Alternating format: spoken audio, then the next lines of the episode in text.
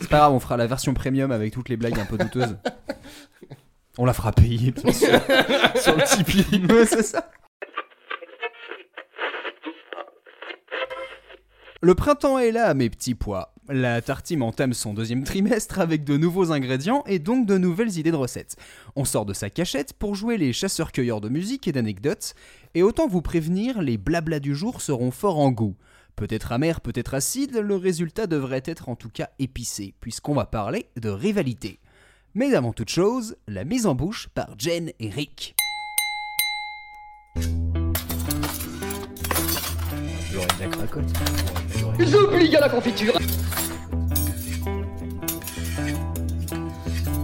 À manger ici, c'est pas un snack bar. La montagne de caviar C'est l'homme qui murmure à l'oreille des légumes. Oh, mais c'est vrai, j'avais fait du poisson avec deux canards.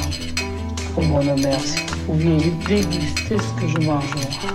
Et voilà votre triple glouton melba avec des cerises confites. Le matin, boire un verre d'huile d'arachide. Autant de mes amours, je confectionnais la paella comme personne. Vous n'avez rien contre les omelettes. Parce que ça, c'est honteux, ça C'est pas de la charcuterie, ça, c'est de la merde Alors que ça, c'est bon Donc une minute après ce générique, nos cuistots sont armés de leurs tartines et leurs micros. Mais qui sont-ils? Dans les discothèques au Danemark, derrière les docks, on l'appelle double dose. Il deal des disques et de la daube, de la dub et de la dinde. C'est un drôle de distributeur de denrées pour DJ. D'autres disent qu'il détaille la drum and bass avec le détail d'un orthodontiste, du moins d'après mon dictionnaire franco-danois. Désolé pour les défauts de traduction. Doux comme du Dido, mais tordu comme du Shadow, découvrez Léo. Bonsoir, Salut Léo, ça va bien? Ça va Petite Ça va bière? Petite bière, tranquille, au KLM, pour la suite. ah, je tease, je tease, je suis désolé. C'est pas grave. Dites donc, c'est dingue Devant moi, là Ah dommage, c'est un spectacle dantesque, je dois vous le décrire. Des doigts fermes, un regard dur, le démon découpe, décortique, des fois déchiquette des discographies par dizaines, des décennies de balades réduites en marmelade, en tapenade, tel un Daniel Darkvador. Qui, daigne- Qui daignera défier les délices de Clément? Salut Bravo encore. Ah, le Daniel Dark de Vador. Ouais, j'étais plutôt content celui-là. Euh, tu peux. J'ai décliné les identités de nos deux donneurs de son. Dorénavant, je suis condamné à déclarer mon pédigré. Manu, détective des dérives musicales, je dodeline, puis dévore, puis dissèque. Je clique sur la disquette et je plante le décor. Et si vous êtes d'accord, ce soir, je vous sers le dessert. Revenons sur le thème de cet épisode numéro 4, rivalité musicale, adversaire ou ennemi volontaire ou non. Ils ont été en opposition, pourquoi et comment l'ont-ils exprimé? Au menu ce soir, Léo ouvrira les hostilités avec en entrée de l'hexagone à l'octogone. Le plat de résistance baptisé Epic Yéyé Bataille de l'Histoire sera servi par Clément. Et en dessert, je vous propose un érable et des oranges. Et puis, on aura aussi une petite cuvée évidemment. Eh ben Léo, je te laisse entrer en scène et nous présenter ton entrée. Bonjour, à votre service. Je voudrais une wamlette jambon fromage et une wam frite normale. Je suis navrée, nous ne servons plus le petit déjeuner, nous sommes passés à la formule déjeuner. Je vais vous parler de diss tracks, de friction entre rappeurs, de clash. Et oui, je vais être obligé de parler de Boubacaris. Bon, déjà on va commencer par planter le décor. Nous sommes des homo sapiens, c'est ça, ça n'est pas anodin. Mais ça n'a aucun rapport avec ce que je vais dire. Cette culture du clash dans le rap et de ce qu'on pourrait qualifier de joute verbale a de multiples influences. C'est la compétition qui règne. Tout d'abord, le MCing, donc le fait de parler devant la foule pour l'inciter à danser, vient de Jamaïque avec ce qu'on appelle les toasters. On n'est pas dans, un cas de confrontation, mais j'y vois un début de compétitivité. Celui qui ambiancera le mieux deviendra par conséquent le meilleur. La naissance du hip-hop dans le Bronx des années 70 se fait dans les block parties, des soirées dans les ruelles où on installe des sons de système, un peu comme en Jamaïque encore. Qui organisera la meilleure soirée? La compétition fait rage. C'est aussi au cœur de ces soirées que s'organisent des battles de danse et que les MC commencent à rentrer dans une sorte de joute verbale de plus en plus prononcée. La compétition est dans les gènes du hip-hop. Et elle semble plutôt saine, comme une envie de se surpasser et de surpasser les autres. Le rap est aussi très lié au gang. C'est d'ailleurs devenu un style à part entière, le gangsta rap. NWA, à la fin des années 80, seront les précurseurs du mouvement avec une violence qui s'exprime plus à travers une attitude et des textes plutôt crus. Malgré l'image qu'il a donnée aujourd'hui au rap, grosse bagnole, gros calibre, gros fessier et grosse liasse de billets, la violence est moins dans la rue et plus en musique. On a même vu un Creeps venir enregistrer dans, le su- dans un studio tenu par un Blood. Euh, Snoop Dogg qui rappe avec Dr. Dre pour l'anecdote. Les Creeps et les Bloods. Ah oui, à Los Angeles. Tout à fait. Ça n'empêche pas la violence pour autant, et on peut parler de, des deux meurtres de Tupac et Biggie comme celle d'une rivalité entre rappeurs qui va trop loin. Même s'il semblerait que ça soit un certain producteur qui aurait organisé tout cela. Mais ce n'est pas le sujet. J'ai pu lire que les origines des battles de rap remonteraient aux années 60 avec un célèbre boxeur. Qui c'est? Est-ce que vous avez une idée d'un boxeur? Bah, Mohamed Ali. Tout Ah, à fait. putain, tu me l'as enlevé de la bouche. Le plus grand trash talker de l'histoire. C'est bien Mohamed Ali dont je parle. Et euh, son nom de naissance? Cassius Clay. Bien joué. Il aimait pas son nom d'esclave, alors il a changé. Donc, euh, Cassius Marcellus Clay Jr. sort un album en 1963, I'm the Greatest, dont voici un petit extrait. This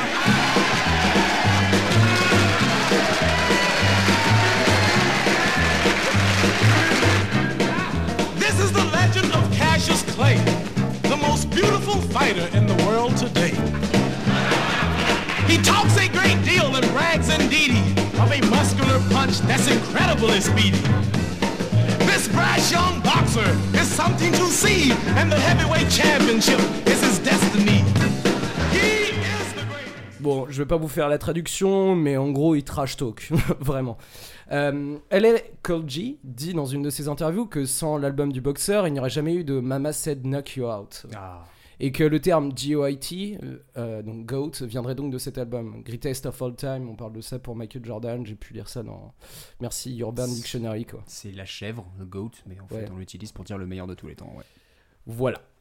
Merci Manu pour cette petite précision d'anglais. Euh, Mais c'est plus au milieu des années 80 que naissent les véritables battles de rap. Euh, le fameux film euh, d'Eminem, 8 Mile, nous en présente une forme un peu scénarisée, mais l'idée est là. En France, depuis presque 10 ans, il y a les rap contenders qui nous abreuvent de punchlines sur les mamans et d'un certain attrait des participants pour s'infiltrer sans subtilité dans le rectum de leurs adversaires. J'aime bien cette phrase. Mais ce n'est pas de cet exercice de style en live dont je vais vous parler, mais plutôt des rivalités entre les rappeurs qui s'expriment à travers des diss tracks ou diss songs. Mais qu'est-ce que c'est qu'une diss tracks, Léo Eh bien, quoi c'est très simple. c'est un morceau, une track, une song, qui est faite pour insulter un autre artiste. Le terme to diss est un mot de slang, d'argot. Une, une contraction de disrespect, euh, qui donc reviendrait à manquer de respect à quelqu'un comme une sorte d'insulte. Ce n'est pas spécifique au rap, mais ce serait LL Cool J, encore lui, qui aurait été le pardon, qui aurait été le premier à l'utiliser dans un morceau de musique en 1985 sur I Can't Live Without My Radio. So make the woofers swallow and your tweeters twist. Some jealous knuckleheads might try to diss. Yo. Bon, maintenant que tout le monde a les cartes en main, on va pouvoir commencer à bouger les petits chevaux sur l'échiquier. Pas de Tupac, de Biggie, de Jay-Z ou encore d'Eminem. Parce que je vais vous parler de rap français. C'est parti pour les rivalités dans le rap français et les diss tracks qu'elles ont engendrées. Ouais Viens en France, on s'amuse. Ouais, je te rejoins, bébé. Parlons de la génération 2010, qui a permis au rap d'arriver à son deuxième âge d'or après la traversée du désert du début des années 2000. On va parler du maître incontesté du clash, le patron du rap diem. Je vais bien sûr parler du duc de Boulogne, notre Booba national. Et je vais appeler cette partie Booba contre le reste du monde. Faut-il vraiment présenter Booba? Pour les trois du fond qui n'ont jamais entendu de rap français de leur vie, je vais quand même le faire. Booba, de son vrai nom Eli Yaffa, est né en 1976. Il a donc 42 ans aujourd'hui. Vous allez voir, Aujourd'hui, aujourd'hui? Non, non, mais... euh, Parce que sinon, rien. joyeux anniversaire, Booba, Booba. si tu nous écoutes. Un jour peut-être. Eh, euh, peut-être, peut-être pas, je sais pas. Hein? Euh, hmm, juste une petite anecdote sur Booba. À la base, c'était un danseur pour le groupe euh, Coup d'état phonique. Voilà, Bon. en début 90. Il commence sa carrière avec Ali, euh, avec un groupe du nom de Lunatic. Au milieu des années 90, et leur premier album, Mauvais Oeil, sorti en 2000, est devenu un classique instantané. Et même si vous n'aimez pas Booba, allez l'écouter s'il vous plaît. Et juste pour le plaisir, je mets un petit extrait.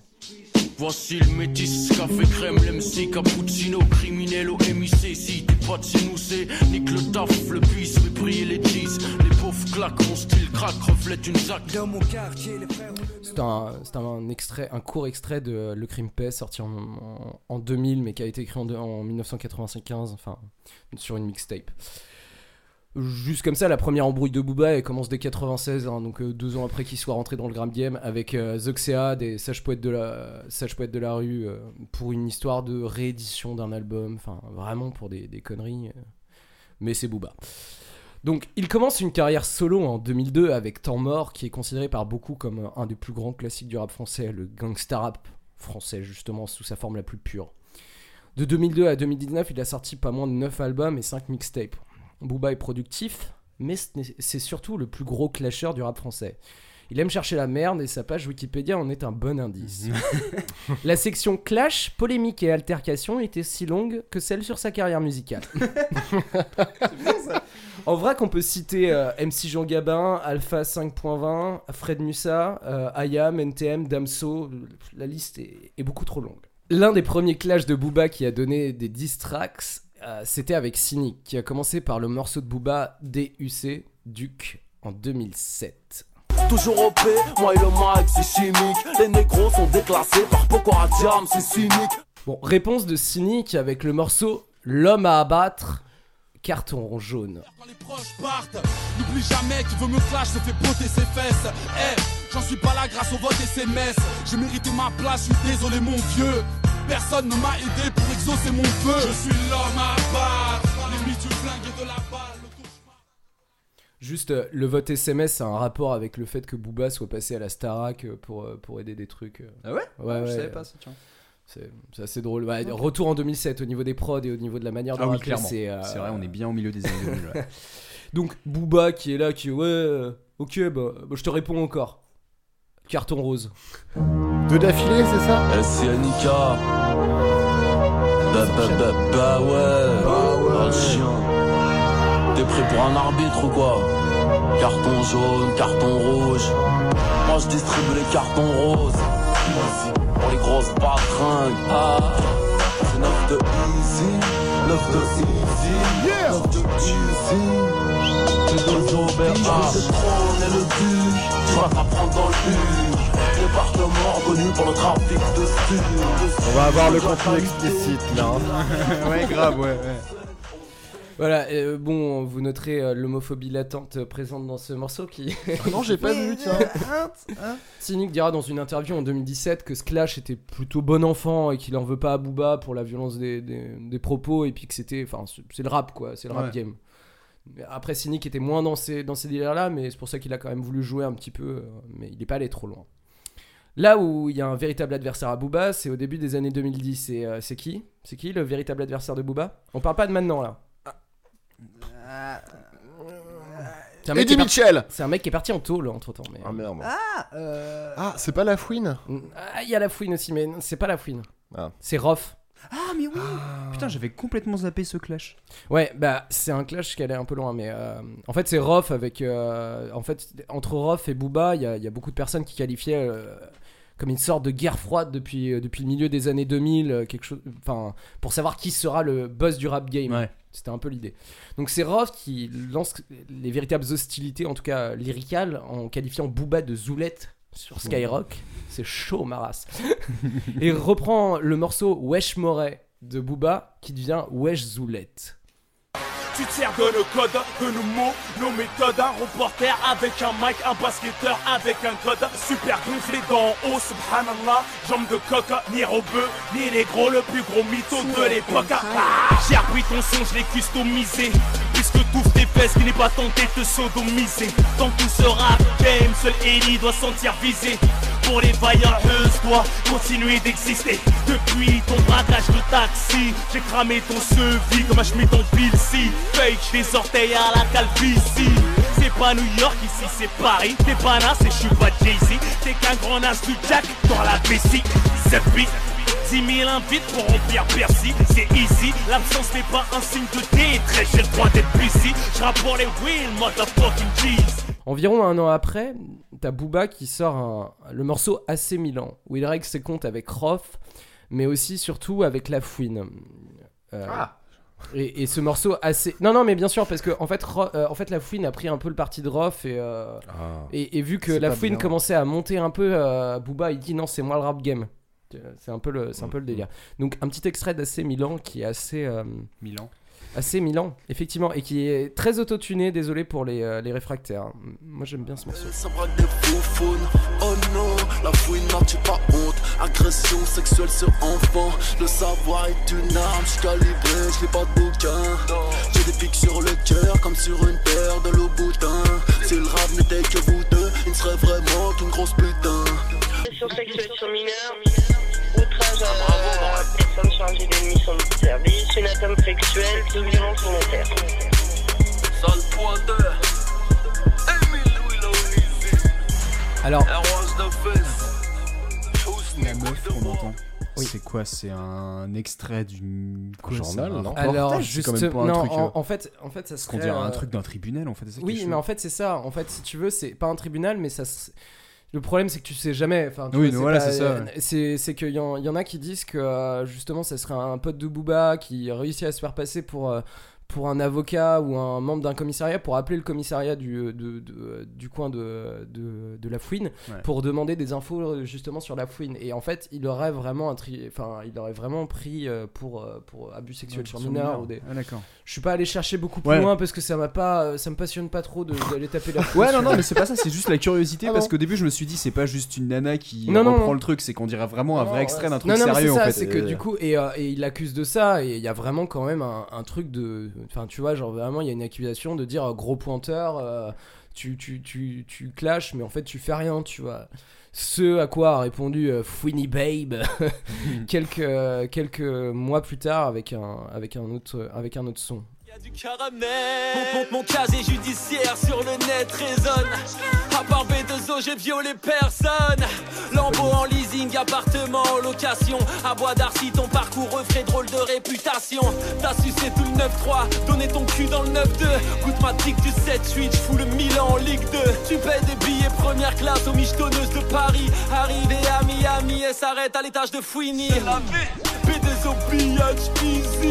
Arrête de michetonner ta bouche sans le zizi. T'as quelques fans qui ne savent pas C'est- encore. c'est- c'est- c'est- Là, en, en fait, c'est un peu bizarre parce qu'on sent quand même un peu le truc de Euh, c'est pas moi, euh, t'es t'es une énorme merde. C'est un peu. euh, Bah, c'est un peu. J'ai- le truc j'ai un peu- aussi, Des fois de la. enfin, Je suis désolé, j'ai un peu de mal avec la fouine. Il me gê- il me gêne Non, mais même au-delà de ça, après tu dis l'exercice de style fait que rapidement t'as- tu dépasses pas l'âge mental de 12 ans. Mais ça, je veux dire, c'est pas une question de rap français. hein, C'est Ah comme oui, n'importe quel truc de 10 en général, c'est que tu sais très bien que rapidement bah, tu pars dans euh, pipi, caca, couille. euh, voilà, c'est. Euh, Il y, a, il y a juste un truc aussi, c'est qu'en fait là il fait référence à Miami parce qu'ils ont failli se foutre sur la gueule à Miami, mais sauf qu'il y avait un truc comme quoi euh, si Booba il, il se battait, il aurait pas eu la green card ou des, des choses comme ça. Donc Est-ce qu'il faut avoir les biographies des artistes pour comprendre là, exactement là franchement, là franchement honnêtement sur celle-là, ouais, il faut vraiment comprendre là sur les trois, sur Ruff et euh, Booba et euh, La Fouine, il y a vraiment beaucoup beaucoup d'histoires parce que dans Wedge Zoulette par exemple, j'adore le nom euh, de Ruff, il y a vraiment, il parle vraiment de toute la vie de Booba et de tout ce qu'il a fait. À un moment donné, il fait euh, ni Rebeu ni, ni Black, tu vois, genre que des trucs comme ça. Il parle d'Ellie, donc c'est son nom. Enfin, il y a vraiment beaucoup, beaucoup, beaucoup de références. C'est assez drôle à lire, mais c'est assez. t'es- Ouais, enfin, mec, là, tu, tu forces, quoi. ouais. Forceur. Et d'ailleurs, euh, Roth, il force un peu trop parce que le clash, il part beaucoup trop loin. En 2014, Roth est condamné à 5 ans de prison pour avoir passé à tabac un vendeur de la boutique euh, Uncut de Booba. Ah ouais Ouais, euh, oui, oui, non, mais c'est pour ça qu'il y a eu un gros. On en a beaucoup parlé, c'est parce que vraiment, bah, Roth, en fait, il est passé. euh, il a tabassé un type qui connaissait même pas Booba, en fait, qui vendait des. des- J'avais des- complètement zappé ce truc, mais Et oui, maintenant le- que tu me le dis, ouais. Et le mec est carrément. y a- sur les deux, il y en a quasiment un, c'est Pronostic Vito était engagé. hein. Ah oui, d'accord. Non, non, mais euh, pour ça qu'il a pris 5 ans, quoi. Enfin, Oui, oui, oui. Voilà. Mais aujourd'hui, c'est avec Caris que Booba est en clash et ça risque de finir dans l'octogone, comme le suggère l'un des derniers morceaux de Caris. Ce qui est aussi drôle, c'est que Booba a voulu clasher, Car- a voulu clasher Roth, mais en fait, il s'est planté. Il a clashé Seth Gecko en montrant sa meuf et en disant que c'était une Ladyboy. Il s'est planté, il savait pas. J'ai j'ai écouté euh, trucs sur. euh, Enfin, des, des machins, et t'as vraiment genre Booba qui fait Ouais, bah, je savais pas que c'était ta meuf, mais on s'en bat les couilles, frère. Et Dans le langage de Booba, c'est vraiment genre Pardon, désolé. bon, on, on- on va passer sur toutes ces euh, altercations. Euh, en tout cas, les punchlines qui sont à destination des rappeurs sont fréquentes dans les sons de Booba. Mais pourquoi autant de haine de la part du quarantenaire Parce que. Euh, juste euh, petit hommage à un petit, un petit youtubeur euh, qui s'appelle Chrono Music qui m'a aidé à réduire ce mystère, mais qui, m'a mis sur la piste, disons. Deux raisons principales donc à, à ce clash omniprésent. Le clash pour Booba, c'est du marketing. Et plus il clash, plus on parle de lui, plus il vend. C'est basique, mais efficace. Il a basé une partie de sa carrière sur ça, alors bon, pourquoi pas continuer, ça marche bien. La deuxième, la deuxième raison est une réponse qu'il a pu donner dans une interview. Donc je cite. Faut pas oublier que je suis un gamin, je m'amuse, j'aime la compétition, je lâche pas l'affaire. Bon, ça va être chiant. Le rap est une cour de récréation, les clashs, c'est aussi bête que ça. D'ailleurs, en France, il n'y a, pas une- y mort, et de toute façon, c'est pas moi qui ai commencé. voilà. Oui, Booba est un enfant, mais Booba aime le clash et trouve ça fun. Et surtout, il y voit, il, il y voit un sport. On revient sur cette histoire de compétition. Euh, quelque part, c'est un sport de combat, il parle souvent de ça. Il se qualifie comme le boss du rap game. Alors oui, c'est bien une compétition pour lui. Et c'est ce qui en fait un personnage super atypique et intéressant. Et puis sans déconner, c'est divertissant, contrairement au clash des rappeurs comme Nekfeu et Gizmo, quoi. On Mm. est beaucoup plus dans le trash talk et c'est assez drôle. Ouais. Je sais que ça peut re- rebuter plus d'une personne, mais pour ma part, j'aime bien les petites piques cachées qui, ont, qui sont un peu disséminées partout. Le problème, c'est plus ces aspects marketing omniprésents dans le gangsta rap, et puis l'homophobie présente un peu dégueu quand même aussi. Globalement, les clashs dans le rap, ça n'a pas fini d'exister, et Booba, ça sera toujours le boss du rap game, mais si jamais vous voulez vous marrer, allez voir les rap contenders, ça reste assez drôle. Je vais vous laisser avec un, un petit son d'un ami, euh, d'un ami euh, vendéen qui s'appelle MC Circulaire, qui avait repris euh, le morceau Assez Milan, mais qui s'appellera ici Assez Minable, où justement il clash Grand Panini, un autre type qui avait fait un son juste pour la fin de la chronique, pour le plaisir des oreilles. Ok, MC circulaire. Réponse à la réponse assez minable de Jean Foutre et Gros Panini. Hardcore car. Ok. Vous mettez à deux pour clasher le prophète normal. Aucune punchline, vous frappez comme des gonzesses. T'as mis qu'une semaine pour répliquer, mais une semaine pour chier cette merde, tu dois être constipé. Vous doutez de mon orientation sexuelle, mais pourquoi toutes vos faces tournent Voilà, autour c'est que les mecs ils ont essayé de tracher le rap du le, le boss du rap de la campagne. C'est ça le problème. C'est quand même assez marrant. En fait, tu voulais dire un truc, Clem Non, non, il vient de me shooter dans le pied. Ah, c'est pas, c'est pas gentil. Dis donc, voulez-vous rivaliser ou quoi? Oui. Euh, non, non, le seul truc en fait ce qui me fait marrer, c'est que du coup, bah, l'aspect marketing, évidemment, tu tu peux pas, le- tu peux pas nier. En fait, ce qui est juste marrant, c'est que t'as l'impression que Booba, il arrive, évidemment, il veut se démarquer en tant que, en tant que, on va dire, big boss du rap game. Et du coup, tu te dis, à chaque fois, t'as des nouveaux mecs qui arrivent, et en fait, t'as l'impression qu'une fois que le clash est arrivé à son paroxysme et qu'il redescend, faut qu'il toujours qu'il retrouve quelqu'un d'autre. Sauf qu'en fait, il y a un moment, tu fais, ben ouais, mais mec, en fait, j'ai l'impression que tu trouveras jamais quelqu'un qui sera à ton, à ton même niveau de, enfin, je dirais pas de haine, mais tu vois, de de- d'aller à ce point-là dans le 10, quoi. C'est que je pense qu'à mon avis, les autres, ils le font une ou deux fois, et après, c'est bon, ils passent à autre chose, quoi. Bah, c'est surtout que c'est hyper compliqué d'arriver et de se, euh, de se, se tracher avec un mec qui a 20 ans de carrière derrière lui quand Bah, on a ça. un quoi. Personne n'arrivera à, à détrôner le, duc peut- de Boulogne Tu quoi. peux commencer à prendre les paris sur le prochain, euh, prochain adversaire potentiel de Booba, parce que finalement, il y a pas de raison qu'il s'arrête, enfin, tant que le mec. euh, Ce sera Pascal Obispo. Non, non, c'est une connerie. hein. non.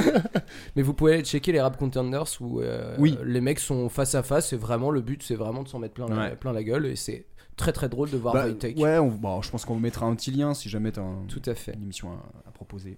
Voilà. Euh, très bien. Bah écoute Léo, en tout cas merci pour cette entrée, c'était très complet. Comme vous Tu peux vu. aller voir la madame là-bas, elle te donnera à manger et tu pourras partir Ouais. après. Donc par contre notre quota de contenu explicite a déjà euh, complètement explosé. Donc Ouais. euh, je te demanderai Clem de, de faire tout avec. euh, Ça tombe bien, moi, on va chez les bisounours. Bah du coup Clem tu vas pouvoir euh, t'attaquer au plat de résistance.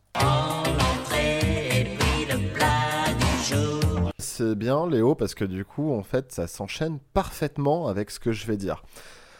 Parce que moi, on va remonter bien plus loin en France.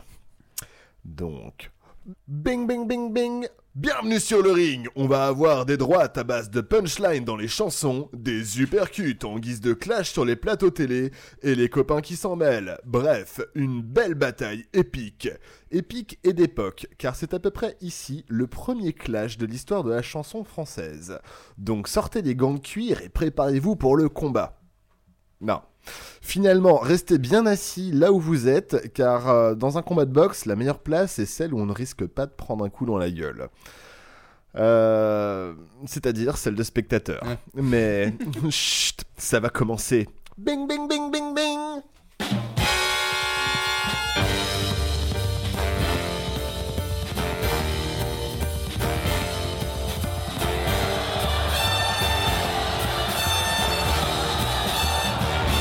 Quatre boules de cuir tournent dans la lumière de ton œil électrique.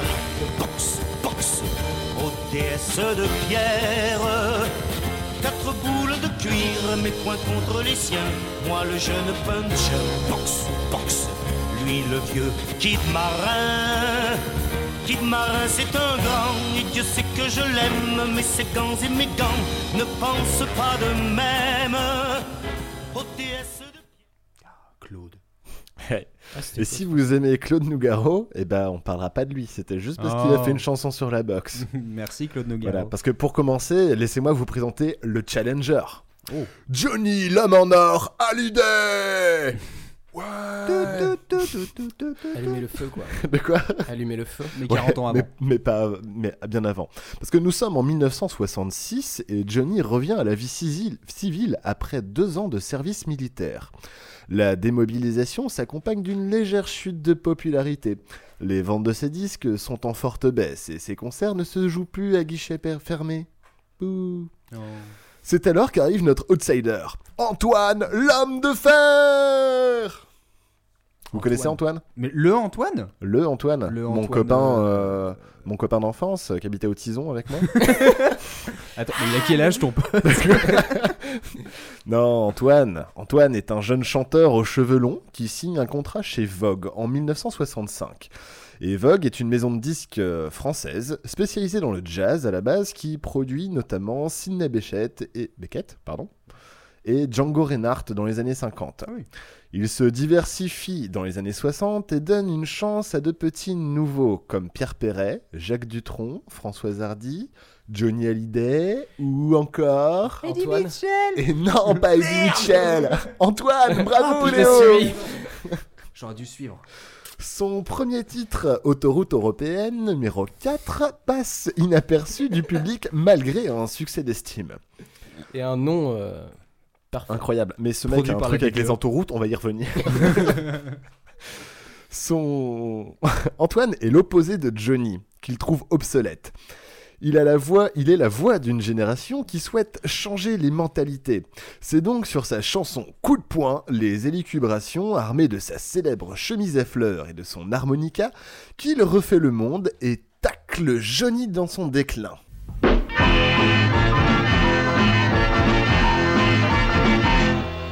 Oh Tout devrait changer tout le temps, le monde serait bien plus amusant. Verrait des avions dans les couloirs du métro et Johnny Hallyday en cas jamais de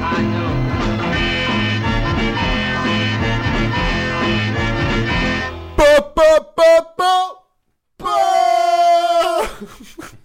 po. Merci Léo, hein. T'es vraiment sympa. Service minimum. Ouais. Le manager d'Antoine et la maison de disques Vogue n'étaient pas ultra chauds pour sortir ce titre, en partie car Johnny a été le poulain de l'un comme de l'autre au tout début des années 60, et aussi pour quelques autres punchlines qui pourraient être mal senties. Déjà, qu'est-ce qu'une élucubration? Une élucubration, c'est quand tu commences à dire euh, des choses qui n'ont plus de sens, euh, tu commences à partir en live dans tes paroles. C'est pas du tout une traduction euh, trésor de la langue française, mais c'est. Alors, c'est pas mal, mais le petit Larousse nous dit que c'est une production déraisonnable, absurde, issue de recherches laborieuses, une divagation extravagante. Exemple, on ne peut pas prendre au sérieux les élucubrations de Léo pendant la cuvée. C'est vrai. Le Ouais, Larousse tu pars en le dit, live, hein. quoi. Mais. euh, Donc euh, maintenant qu'on a de la définition, on reprend un tout petit peu la, la- la- la punchline d'Antoine que- qui dit que tout devrait changer tout le temps, que le monde serait plus azumant, on verrait des avions dans les couleurs du métro et Johnny Hallyday en cage à Medrano. Et là, Johnny s'offusque. Ah, Que quoi? Me mettre en cage à Medrano? Et n'hésitez pas à m'embaucher comme pour d'éventuelles imitation. imitations. Je- Mes tarifs sont proportionnels à mon talent. Et parce que qu'est-ce que Medrano? Donc euh, Manu, tu me posais la question, donc Ouais. j'imagine que tu ne sais pas. Alors, cirque? Oui, ben C'est voilà, Cirque Medrano, c'est ça, ouais. C'est ça, qui était euh, Léo, tu, tu veux participer maintenant qu'il a donné la bonne réponse? C'est comme ça que tu fais sur la cuvée, non? cirque? Waouh donc, Itinérant c'est ça, et- dans En fait, un il écoute, chapiteau C'était un cirque. Non, non, c'était euh, un cirque parisien, donc euh, dans des murs, comme le cirque d'hiver actuellement. Ouais. Et il était très connu pour euh, sa ménagerie. D'où le fait de mettre en cage Johnny euh, Medrano. Donc on peut aisément comprendre pourquoi Jojo n'est pas joyeuse en entendant cette phrase. D'autant plus que la chanson est un véritable succès qui reste 19 semaines dans le top 100 et se paye même le luxe d'être numéro 1 à un moment donné. Sympa. Ah ouais. Qu'importe L'idole des jeunes n'est pas encore KO. Il répond alors à Antoine dans une chanson au titre explicite. Cheveux longs, idée courte. Morceau inspiré, adapté, c'est vous qui voyez, de My Crucified Jesus. Si les mots suffisaient pour tout réaliser, tout en restant assis, avec les bras croisés, je sais que dans une cage, je serai enfermé. Mais c'est une autre histoire que de m'y faire entrer. Da-da-da-dam-dam. Da-da-da-dam-dam. Car il ne suffit pas d'avoir les cheveux longs. Fait-on pousser du blé en faisant des discours? Faut-il un uniforme pour détester la guerre? Faut-il pour être Choqué. un homme ne plus chanter l'amour Faut-il mendier son pain et ne plus être fier? Da-da-da-dam-dam. Da-da-da-dam-dam. Pop, pop, pop, pop Oh, pas du tout le Johnny. Remarque, c'est rare de l'entendre aussi énervé. Ouais. Ok, il est pas Et d'ailleurs, gentil. Le titre Un brin réac tape librement sur les beatniks. D'ailleurs, de quoi s'inspire l'auteur de cette chanson, Gilles Thibault? Parce que c'est pas Johnny qui l'a écrit. Bah non. De, de quoi? Alors, De quoi il s'inspire? ouais, l'auteur en fait, il a écrit cette chanson et pourquoi? Pourquoi on sent autant de haine dedans? Alors attends, on est en quoi? 67, truc comme ça? 66 toujours? 66 toujours, ouais. Je te dirais qu'on changera de date. Euh, Parce que les beatniks, ils- Bah les hippies, les hippies, c'est pas bien pas Alors, les hippies. Oh, les hippies, effectivement. Parce que Oui, contre-culture et du coup bah ça fait chier parce que Johnny Mais c'était parce l'idole que- des jeunes et du coup bah C'est parce que ses enfants, les enfants de l'auteur, donc je- Gilbert Thibault, sont devenus beatniks et sont Oh. partis faire un tour sur les routes. Et donc il a un petit peu de rancœur, Oh, le monsieur. Par cette chanson, il, dit à ses enfants rentrez, bande de petits cons. c'est ça. Mettez-vous au boulot. Hein. Je vous C'est pas en restant vacances, assis euh. là que. Ouais, puis le monde il avance et le monde il se coupe les cheveux. C'est un peu ça, tu vois. Et donc, euh, dans la chanson, Johnny précise à l'intention d'Antoine que pour euh, le faire rentrer dans une cage, ça sera une autre histoire que de l'y faire rentrer. Et boum Qu'est-ce qu'il y a? Tu vas me la refaire la phrase. t'as pas dit deux fois la même Si. chose? Bon, alors attends, je change. Et Johnny précise à l'attention d'Antoine que s'il doit le faire rentrer dans une cage, et bah ça sera dur. Ok, ça passe. ok. Et boum, ça relance la carrière de Jojo. 24 semaines au top 100, dont 5 en, tant- en tant que numéro 1. Donc il bat Antoine. genre. Le challenger montre qu'il est bien là et qu'il sera difficile à mettre KO. Antoine relance d'un crochet du gauche dans Je dis ce que je pense et je vis comme je veux. Je n'étais pas plus malheureux, oui mais je n'étais pas plus heureux. Je suis comme ça pour moi, pas pour vous. Comprenez-le. Je vis ce que je pense, je vis comme je veux. Je mets Johnny en cage, je n'aime pas Edith Mathieu. Que vous importe mes cheveux, j'ai des chemises que je veux. Je fais tout ça pour moi, pas pour vous. Comprenez-le. Mais merci pour cette deuxième chanson d'Antoine. mais, attends On en aura une troisième Oh putain Non, parce que du coup, euh, là, il reclash euh, Johnny en affirmant de nouveau qu'il veut le mettre en cage. Suivi d'un truc qui est dit, où il dit Je n'aime pas Edith Mathieu ou Eddie Mathieu. Et je n'ai pas trouvé qui était cette Alors. Edith Mathieu ou ce Eddie Mathieu. Ouais. Mais t'as une, ana- t'as une idée ou euh J'ai- Alors, si c'est Eddie Mathieu, j'ai l'impression. Enfin, pour moi, ce serait un espèce de mélange entre Eddie Mitchell et euh, Mireille Mathieu. Ouais. Je pense que c'est ça. Et euh, je suis pas sûr, mais on sait pas. Euh, Sur les paroles que j'ai trouvées sur le net, c'était Edith Mathieu. Alors, je, je vais peut-être euh, faire un- une petite référence au dernier épisode de Quoi la baisse, si vous l'avez pas écouté, où on parle notamment de Mireille Mathieu, euh, qui était un peu la petite jeunette à la mode quand après la mort d'Edith Piaf, il fallait trouver une nouvelle chanteuse avec une grande voix chevrotante. Et finalement, je me dis, bah, Edith Mathieu, ça fait pas un lien entre Edith Piaf et Mireille Et Mathieu. peut-être aussi. Voilà, peut-être, je sais Je pas. ne sais pas. Quelle culture Que des théories générale là-dessus. Bah, j'ai écouté Quoi la baisse, hein. c'est c'est- c'est chez nous. hein. Pas moi.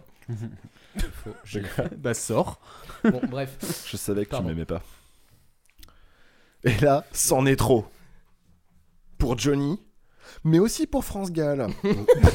Quoi Pourquoi? Toujours en 1966, décidément c'est une année très très longue dans la musique, elle sort un titre inspiré de cette rivalité, La guerre des chansons, extrait numéro 5.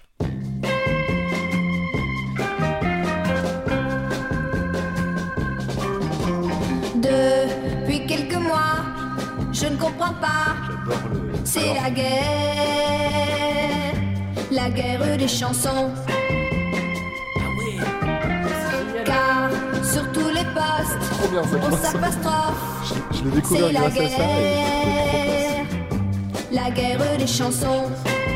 Ah les gars, vous êtes pas gentils. hein.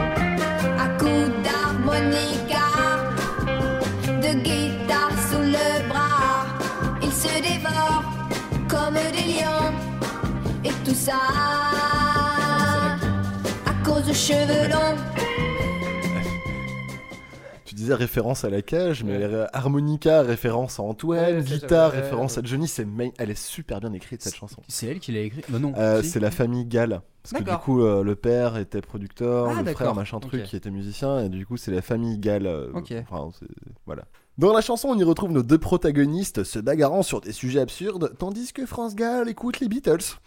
Elle conclut en expliquant que, en expliquant, et, et là, par contre, c'est un, un vrai, enfin, la, la conclusion est juste magnifique parce que elle conclut en expliquant que la guerre des chansons, c'est plutôt bien, car c'est pas une vraie guerre, et c'est mieux. Non mais, Pour le contexte de l'époque, euh, ouais. entre-temps, Albert Renner a une idée géniale. Bien avant d'être une tournée sponsorisée par Nostalgie, H Tendre et Tête de Bois était une émission de télé, présentée par Albert Renner. Et son idée géniale, réunir le même soir, sur la même scène, Johnny et Antoine. Bing bing bing bing bing bing Le combat du siècle diffusé en direct sur l'ORTF Antoine dénoncera par la suite un coup marketing d'Albert Renner, mais il est en forme ce soir-là. Il interprète sa chanson Une autre autoroute et change à la volée les paroles de la dernière phrase. Donc je n'ai absolument aucun extrait là-dessus. Mais on va se faire un petit jeu. Donc la dernière phrase de sa chanson est Mais tu sais que les gens n'entendent rien. Mais tu sais que les gens n'entendent rien. Et il la change pour clasher Johnny. Allez-y, c'est libre cours à votre imagination pour Alors, clasher attends. Johnny avec ça. Est-ce qu'il y a un bout qui est, simi- qui est identique ou pas Ou est-ce qu'il a Ça tout changé rien ou pas De C'est- quoi c'est- c'est- Est-ce que c'est. Est-ce que Ah la non, fin. euh, euh, comment tu clashes Johnny là-dessus Non, mais genre, est-ce que ça ressemble Ouais, ça fra- ressemble euh, phonétiquement. Mais tu sais que les gens n'entendent rien. Mais tu sais que Johnny n'entend plus rien, un truc comme ça. Voilà, c'est- c'est c'est à peu près ça. bah, c'est joli, j'avais pas. Je- tu- Bah, c'est mais tu sais quelle idée ne comprend rien. Oh Ce qui pouf. Et ça balance grave à Paris. ouais. Mais tout ça, c'est du marketing. Bah oui. Et c'est à ce moment qu'entre en jeu l'homme qui s'auto- autoproclame arbitre de cette lutte. Si Superman était Johnny Hallyday, alors Eddie Mitchell serait forcément Batman. Et je vous laisse deux secondes pour imaginer l'affiche du film.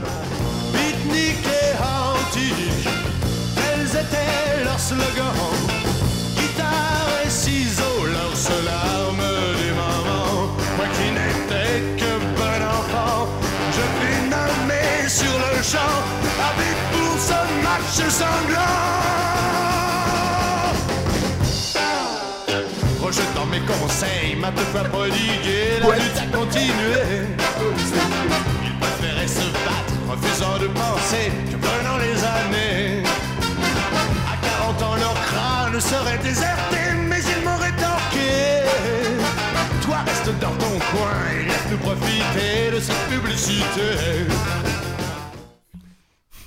Ah, le mec s'en cache même pas, quoi. Putain, Booba n'a rien inventé, quoi. Ils ont rien inventé, mais c'est pas fini. Donc le titre euh, s'appelle Les Chroniques euh, pour l'an 2000 et met en garde les générations futures sur le schisme de la jeunesse entre les beatniks et les antiques, tandis que les deux combattants profitent de la publicité que ça fait, quoi. Comme Bien tu vu. disais tout à l'heure. En 1967, invité sur une émission télé, Johnny reprend la, Carmagno- la Carmagnole, un chant révolutionnaire de 1792, et il change quelques petits mots. Madame Veto avait promis de faire égorger tout Paris. Madame Veto avait promis de faire égorger tout Paris. Mais son coup a manqué grâce à nos canonniers. Dansons la carmagnole, vive le son, vive le son. Dansons la carmagnole, vive le son canon. Antoine est avait résolu de nous faire tomber sur le cul. Antoine est avait résolu de nous faire tomber sur le cul. Mais son coup a manqué, elle a le nez cassé. Dansons la carmagnole, vive le son, vive le son. Dansons la carmagnole, vive le son du canon. Comme vous avez pu l'entendre, Johnny Hallyday clash Antoine, cependant les paroles originelles sont Antoinette, donc il remplace par Antoine, et tout de suite on a une petite faute d'accord derrière parce que du coup elle a le nez cassé. Ça sonne moins bien, voilà. Mais il laisse sous-entendre qu'Antoine a reçu une bonne correction et avait eu les yeux plus gros que le ventre. Mais en fait, ce qui est marrant, c'est que. Alors, euh, je sais pas si tu sais, tu connais l'histoire de la chanson originale, mais. Très peu. Mais Antoinette, c'est pourquoi? C'est pour Marie-Antoinette Oui. Donc, du coup, en fait, c'est une chanson, on va dire, révolutionnaire. Oui. Chantée par un réac. C'est- je trouve ça- Eh. enfin, tu vois, c'est. Pour faire du pognon. bien oui, mais bien sûr, mais je trouve ça une espèce de contradiction. En fait, tu te dis c'est euh, le chanteur rebelle, mais en fait, tu te dis en fait, tu juges les rebelles en disant une chanson de rebelle. Enfin, tu vois ça. Passent les jours, passent les semaines, puis les mois et des années. En 1978, euh, Antoine sort un titre, ou plutôt dépoussière un titre sorti du placard. Une nouvelle version des élucubrations. Il reprend quasiment point par point chacun de ses anciens couplets et les actualise. Ma mère m'avait dit de me faire couper les cheveux. Je lui avais dit, ma mère, dans 20 ans si tu veux. Pour tenir mes promesses, il me reste 8 ans. Les autres à où ça va seront tombés avant.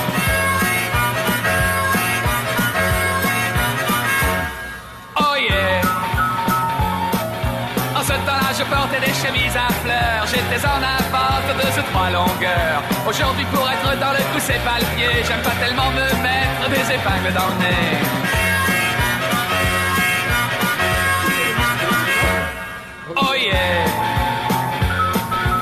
Il est passé là-dessus près de 15 ans Et Johnny Hallyday est aussi beau qu'avant Faudrait l'exposer plus de Medrano D'ailleurs c'est pas une cage qu'il lui faudrait c'est tout un zoo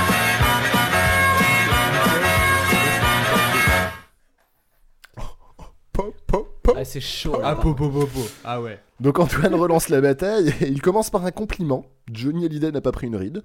Il faudrait l'exposer. Avant de faire un gros tacle, il lui faut tout un zoo pour l'exposer. Boum Ou peut-être un petit appel du pied. Parce que la carrière d'Antoine était moins fournie que celle de Johnny. Ah bah. Coucou, j'ai fait la même chose. Mais Johnny a raccroché les gants. Pour toujours. Quoique.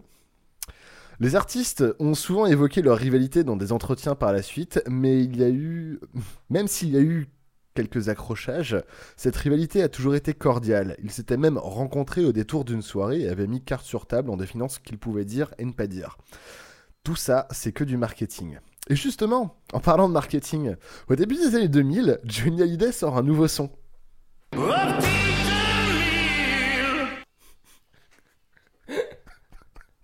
Il devient la voix des magasins Optique 2000. Bing, bing, bing, bing, bing Rasseyez-vous, le combat n'est pas encore fini. De son côté, Antoine est devenu la voix d'un autre magasin d'optique, Ah. Atoll. Attends, les opticiens Non. Le combat a donc repris sur nos écrans, mais cette fois pendant les pages de pub. Finalement, tout ça, c'est que du marketing. When petite sœur will just have to remember I'll be down no more the old dancing music sound. All day long in my gown when I will be down La question que je me demande, c'est est-ce que de base Johnny a été vexé et du coup s'est dit c'est clashé ou alors s'est dit non, je vais faire un coup là-dessus en profitant Parce que finalement, Antoine, c'était personne. Enfin, je veux dire, le mec arrive non, comme mais ça. alors justement, c'est ça qui est intéressant quand Léo tout à l'heure parlait de- d'un outil marketing qui permet de booster les ventes et compagnie. Ce qui est intéressant dans ce cas-là, c'est le côté où en fait t'as un mec qui a fait un titre qui, qui- qui passe un peu inaperçu du public. Mm. Il s'en prend entre guillemets à Johnny au détour d'une phrase et en fait ça, rel- ça, ça lance sa carrière parce qu'en fait il a eu une Ouais. notoriété de dingue à ce moment-là. Johnny Hallyday du coup rétorque et parce qu'il a été piqué à vif apparemment hein, c'est euh, c'est J'en doute. T'en doutes? Ouais. Ah, tu penses suis que pas c'est- Je pense que c'est vraiment du marketing, ils sont pas libres. Mais en fait, Ouais, je mais pense je veux qu'il y a bien des croire qu'il y deux. a quand même une rancune En de la part de ouais. Johnny. Il n'y a pas de raison. Lui, il a aucun intérêt. Enfin, si tu vois ce que je veux dire, c'est Oui, qu'à un oui, moment, il a pas d'intérêt à s'en prendre un mec comme Antoine qui va Mais te non. sortir un tube et le même tube 15 ans après. C'est vrai. Mais- Non, mais c'est vrai. Il Bah, était, en fait, il était en déclin en revenant de son service militaire. Antoine en a profité parce que c'est toujours mieux de frapper un homme à terre. Mm. Et enfin, c'est pas mieux. hein. Faut pas le faites faire. pas ça chez Ne vous, faites- les enfants. frappez Ne faites pas, pas, de toute ça façon. chez vous. Et euh, du coup, il, en fait, euh, l'un a utilisé l'aspiration du truc et après, c'est devenu un coup marketing. À Ouais. force de se répondre sur les plateaux télé, c'est devenu un truc. euh, Puis voilà, et puis t'as as les autres qui s'engouffrent dans le truc. France Gall, Eddie Mitchell, c'est là où ça devient super rigolo, quoi. Mais- euh, Ce qui est même marrant, c'est que je trouve que finalement, les, les chansons de France Gall et Eddie Mitchell qui parlent de cette rivalité sont presque plus intéressantes. Ah non. Clairement, elles sont plus intéressantes. Enfin, là où moi, c'est ce que je retiens vraiment de tout ça, c'est la chanson de France Gall que j'ai beaucoup aimée. Et celle d'Eddie Mitchell, mais bon, euh, elle me fait moins triper. France Gall, euh, je la trouve vraiment chouette, elle décrit vachement bien la situation en fait. Ouais, non, franchement. euh, Mais il y a, Vas-y. moi, il y a vraiment un truc que je trouve euh, très intéressant et qui est ta chronique. J'ai envie de la présenter aux gens. Tu sais, l'argument qu'on a à chaque fois sur le rap, euh, le rap c'est que du marketing, le rap c'est que du gangsta machin, ou alors c'est que ça parle, ça parle de, de, de sexe et compagnie. Tu mets ce genre de- d'argument en face en disant, mais en fait, la chanson française, les mecs, ils ont tout inventé. Non, quoi. non, mais voilà, c'est- c'était neuf. Enfin, c'est- c'est- enfin, Clairement, ouais. C'est la première trace que j'ai retrouvée Ouais. d'un clash dans la chanson française. Ouais. C'est- le premier, euh, vrai, les premières vraies traces que j'ai retrouvées. Alors je sais pas, après peut-être que d'autres auteurs c'était. euh, Mais je pense que dans la chanson, t'es face à face. euh, pardon. T'es face à. Comment dire Deux cultures, on va dire, revendicatives. C'est-à-dire qu'il y qui est ici du rock'n'roll, qui a quand même été un truc très novateur et qui a choqué la société de l'époque. Et le mec qui arrive après avec sa contre-culture hippie, c'est une autre forme. Mais les deux se retrouvent en conflit et c'est aussi parce que c'est deux cultures revendicatives, quoi. C'est ça. De toute ça manière, tu vas écouter des poèmes de Victor Hugo, dans- enfin au 19e siècle, le mec, mais il trash talk, mais un truc de fou. non, mais vraiment. Mais, mais Molière Euh, très bien, bah écoute Clément, en tout cas, merci pour ce petit retour dans la chanson française. Mais de rien. Euh, et du coup, maintenant, il est temps de jouer. Ce qu'on a quand même bien mangé là, on a bien pris de la bonne punchline dans la tronche. Du coup, c'est l'heure de faire une petite cuvée. Vermeil, un peu violette, bel éclat, c'est un Bordeaux. Un grand Bordeaux. Un peu de pourriture noble en suspension. Les impuretés descendent lentement. Ce vin a 23 ans. C'est un 53, une très grande année. Messieurs les cuisiniers et les auditeurs du futur aussi, je vous propose ce soir une cuvée en deux parties. Pourquoi? Eh ben pour qu'on en profite plus. Euh, on arrive en fin d'émission avec une longue dégustation alors que vous êtes en pleine digestion du repas. Donc autant couper la poire en deux. La poire. Donc 5 tout de suite et 5 après le dessert. Donc pour cette cuvée numéro 4, il s'avère, plus ou moins volontairement, que j'ai pas mal de morceaux instrumentaux. Est-ce que ça va compliquer les choses? Alors je rappelle très vite les règles, on écoute un extrait, il faut juste trouver l'année de sortie. Je vous donne 3 ans de marge, un point si vous êtes dans la fourchette, donc la fourchette de 3 ans, et 2 points si vous êtes pile dans le mille. Et on commence avec ceci.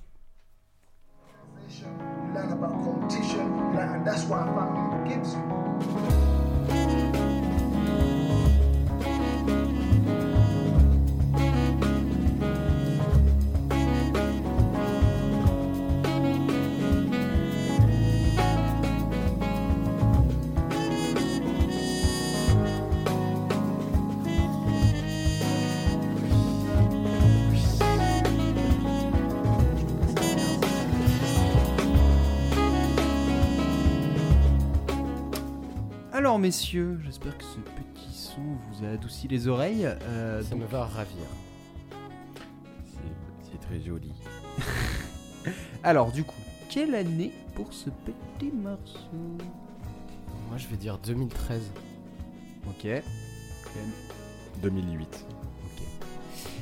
Et donc c'était Alpha Mist, euh, le morceau s'appelle Keep On sur l'album Antiphone et ça date de 2017. Putain, j'en étais sûr que c'était un truc ultra récent. C'est ouais. Mais euh, c'est c'est pas anglais ça? Je sais pas exactement, je, je t'avoue que pour le coup j'ai cherché. Je, je connais un peu l'artiste parce que j'ai écouté 2-3 deux, trois, a- deux, trois albums, c'est production de jazz et hip-hop, c'est pff, c'est de la Ah, crème, c'est- c'est- c'est j'écoute génial. tout seul. Alphamist, c'est ça? Ouais. C'est alors Alpha, Alpha A-L-F-A. Oui, c'est. Et plus loin Mist M-I-S-T. Euh, donc ouais, donc c'est- ça s'écoute vraiment tout seul. Euh, je sais plus, je crois pas qu'il est, il est anglais ou américain, je sais plus, faut que je vérifie ça. Euh, donc du coup, on avait un 2008 et un 2013. Du coup, pas de points, messieurs. Désolé. Ah. Je suis malheureux. Peut-être vous rattraperez-vous pour ce deuxième extrait?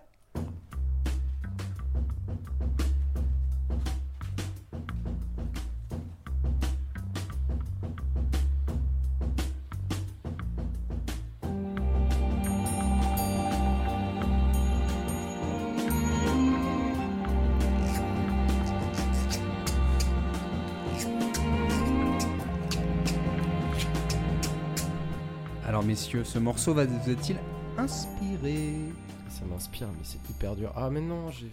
ah, non, je- Non, bah de toute façon l'année tu peux pas savoir. Non, je peux pas T'as le nom, mais alors très sincèrement, je pense que le nom va rien dire du tout. Non, non. Par contre, je, je pense avoir trouvé le sample. Enfin, ça me dit quelque chose. Alors. J'y j'y étais ou pas sur Alors, le sample? D'abord, d'abord, c'est bon, de quand ouais. ça date? Tu pourras poser des questions après. Élucubration. euh, putain. Ah, Je vais, je vais redire 2013. Ok. Clem. J'hésite en fait, parce que du coup, il y a des sonorités qui me font penser à des vieux trucs. Et en même temps, la prod fait vachement propre. Donc, euh, je tente le tout pour le tout. 1978. T'es pas loin en plus. hein. Ah putain. Attends, je retrouve juste un truc parce qu'il y a quelque chose que je voulais vérifier. Ouais, c'est ça. Le mec, il a bossé avec De Roubaix, c'est ça? Non, en fait, je vous explique le truc. C'est que j'ai eu un doute, moi aussi, j'ai fait sampling ou pas sampling. Et tout ce que j'ai vu, normalement, il n'y en a pas. Alors peut-être que je me trompe. Mais en tout cas, le- la version originale de ce morceau date de 1972. Ah ouais? Ouais. C'est propre pour 1972 C'est grave. Ah, après, propre. peut-être que ça a été euh, soit remasterisé ou tu vois. c'est Ah ouais. non, mais c'est peut-être remasterisé, mais. C'est sur un album qui s'appelle Stringtronics. euh, Enfin, oui, c'est ça. Et euh, l'artiste original qui a fait ce morceau s'appelle Nino Nardini. Donc, euh, le, fer- le fameux artiste, donc Stringtronics, en fait, c'est des sonorités qui datent des années 70, en l'occurrence de 1972. Mais la date de sortie de l'album, justement, qui reprend ces trucs-là, c'est 2018. Donc concrètement, tout ça. aucun de vous deux n'a gagné quoi. Oui. Oh. Ça c'est euh, donc le morceau s'appelle Tropicola, donc euh, Tropicola, tout attaché. Et donc l'album s'appelle, enfin l'artiste s'appelle Stringtronics. Je taperai c'est- Tropicola. Je, je remercie l'algorithme YouTube qui depuis des années me permet de découvrir des artistes pas connus et des chaînes qui remettent toujours des trucs dans certains trucs de niche. Donc voilà, plein Autant de petites crèmes donc. euh, Autant j'aime pas Google, mais alors pour ça, ils sont bons. Ah ouais, l'algorithme YouTube c'est de la crème. Google Non, j'ai pas de t-shirt Google. Euh, partons maintenant sur le troisième extrait. A little bit chaotic you can if you can get it out. I ain't gonna say it because I'll mess it up. Go ahead, though, Jay. yeah. You know what I'm saying? I and I's in the place. Here to do our thing, you know what I'm saying? Step up time. Time to claim something that's real out here, you know what I'm saying? Something that you can live for, you know what I'm saying? Your seeds, you know what I'm saying? Time to build, time to step up. I stay at the center of news, the gossip and interviews. You can't lose, G. Overstand the rules. See, the style can get rude when you witness the guard of the groove. Saying the shit that's smooth. To make you move. Show and prove, plus attract a lot. Yeah, I'm hot like what? Up in your face with the product. No hesitation in the world of frustration, cause I'm facing a grown man sports situation. Each time we hit the studio, we lay down laws cette bonne vieille prod à l'ancienne. Ouais, mais c'est ça le problème, c'est que tu nous balances des trucs. Enfin, c'est pas le problème, c'est très bien, j'aime beaucoup, j'apprécie énormément, mais il y a 15 ans de musique, enfin Ah. 20, 20 ans même. Eh attends, faut commencer à être des experts de la cuvée maintenant. Ouais. Vraiment, j'ai toujours perdu. C'est vrai. Moi, je voudrais juste préciser pour les gens qui nous écoutent que dans les moments où on écoute les musiques avec Léo, on a vraiment des tronches de mecs qui jouent à question pour un champion. C'est vrai. Ouais, je confirme. Là, je regardais Léo, il était. Ouais, mais il y a un mélange de plaisir et de recherche en fait. Ouais, ça. non, Genre le sourcil relevé en même temps. Comme les peu mecs qui jouent à question pour un champion. Oui, c'est vrai. L'avantage, c'est que j'aime beaucoup cette cuvée comparée à celle. euh, Quelle emmerde. Alors, du coup, quelle année pour cet extrait numéro 3 hein. 1998. Ok. Alors, j'avais envie de dire 97. Forcément. Bah, il faut faire un choix. hein. Mais en même temps, j'ai envie de dire que c'est hyper récent. Mais je sais pas, mais je vais dire 4... oh, je vais dire 97. Je, je suis désolé, euh, Clément, je, je te rejoins là-dessus. Ok. Donc c'était I and I, I N I si vous cherchez. Le morceau s'appelle Step Up, sorti sur l'unique album de ce groupe new-yorkais qui s'appelle Center of Attention et ça date de 1995. Voilà.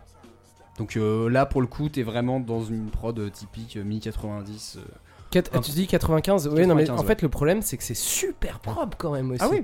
Parce que c'est des trucs que t'entends euh, encore aujourd'hui, en Ouais, fait. c'est ça. Le boom bap, euh, ça vieillira, je- ça vieillira Non, ça jamais, peut je pas pense. vieillir, je pense mais aussi parce que la qualité des prods derrière, enfin les, Ouais, non, les c'est espèces hyper de de violon derrière, c'est Et tu, tu, tu, tu sais qui a produit cet album? Pete Rock. Ok. Voilà. Donc Léo marque un point. Donc Léo marque un point, mais Clem était juste à côté. Je serais presque tenté de te filer un point aussi. Mais Non, non, c'est bon. après, on va dire oui, on sait pas qui c'est qui gagne, et c'est important de gagner parce que c'est la rivalité, tralala. Le monde capitaliste, les man. Ouais, bah non, pas chez moi. Ici, on partage. Les man. Et d'ailleurs, on va partager un quatrième extrait d'un artiste que vous connaissez peut-être. Ouais, j'ai vu son nom. Pourvu que ce soit Eddie Mitchell. Yo, yo, yo. Microphone. Microphone check, check, check. Voilà, c'est de my zo skill. Voilà, c'est de my zo skill. Voilà, c'est de my hazels, my hazels, my hazels, my hazels, my hazels. Ain't running with the apes yet. Apex at the Empire State Neck. Ain't no crime, my niggas take that. In the state of mind, got the state facts. Suspect nigga, get your wig pushed back tonight to 1999. Who'd have thought that 19 I might be in my prime? Thought of the right scheme, everything else anon. Here's a penny for your thoughts, another one, another one. Eventually the dream was bought. Now that's a real, real, real mind fuck. Might fuck up your mind if you're lighten up. Make sure the thing is tightened up. If you Alors, bah tiens, Léo, t'avais l'air de faire ton malin à savoir de quand ça date. Alors, déjà, c'est qui C'est Joey Badass. Ouais. Mais euh, c'est bien le morceau Paper Trail Non. Non, c'est pas celui-ci Non, non, non, c'est Asius View. Ah, ok. Euh, non, mais je préfère laisser Clément répondre. Enfin. euh, Bah non, mais en fait, je, je- je suis quasiment sûr de connaître l'année de l'album. Enfin, tu vois, genre, vu que je le connais bien cet album, je l'ai saigné. Et je sais qu'il a un... Enfin, bref. Je préfère te laisser répondre en Alors, premier, ouais, non À l'occurrence, je sais pas du tout qui est. Enfin, j'en ai entendu parler, mais j'ai jamais écouté. C'est. euh, Juste, Euh. juste, juste comme ça, il a pas 17 ans pendant cet Quand il fait celle-là, 2015, non, je crois qu'il est un petit peu plus vieux, mais il a Tu la viens, toute tu viens de donner la date. 2015 Je mets un point Manu. Putain, la vieille technique de merde de l'âge, quoi. Ah Mais putain. non, mais il y avait pas ce truc là, c'était vraiment genre il a 17 ans, non? Bon, euh, bah. Moi, je dis du coup- 2015. Du coup, euh, voilà. Je pense que euh, Manu a, a perdu. Bon, alors euh, du coup Manu, je Bah, te du mets coup, trois- deux points chacun, allez. Non, mais je te mets deux points toi. Bah non. Non, mais je vous file deux points chacun. Et Non, j'allais j'allais dire 2013, donc du coup. euh, Alors, ouais, vous auriez dit quoi? Putain, alors moi je connais pas du tout, j'allais partir. En fait, ça m'a fait penser un peu aux premières prods d'archive. Ah ouais, Euh, je suis et du- d'accord. Et du coup, en Ouais. fait, euh, j'allais partir sur les années 90 encore, euh, t'appeler les 95, 96, 97, un truc comme ça. C'est pour ça que j'ai mis les deux extraits côte à côte parce qu'il y en a un euh, juste vraiment pur dans sa période et il y en a un qui fait vraiment rétro. Ah, je suis pas d'accord. Moi, je trouve que Joey Badass, il fait pas si rétro que non, ça. il fait pas si rétro que ça. Et en fait, dans l'écoute, dans, dans la prod, dans son style et tout, tu sens que c'est quand même plus du, du son années 2010. Ouais, c'est Mais Chris- c'est à froid, si tu connais pas le truc, enfin si tu Ouais. connais pas trop le genre, tu Ouais. peux te dire finalement c'est quand même assez proche. Moi, ça m'a fait penser à des trucs de trip-hop, genre Tricky. euh, Ouais, mais il y a des influences. Il y a- euh, vraiment, cet album-là, il est génial juste pour euh, la- le morceau qui s'appelle Chris Conscience. Oh, et toute façon, tout l'album est à prendre. Oui, non, mais Enfin, tout l'album est génial, mais celle-là, elle a vraiment cette transition. Bon, après ce magnifique fail, euh, j'aurai la décence de garder ce fail, c'est de ma faute. Euh, cinquième extrait, cette fois-ci, je vous dis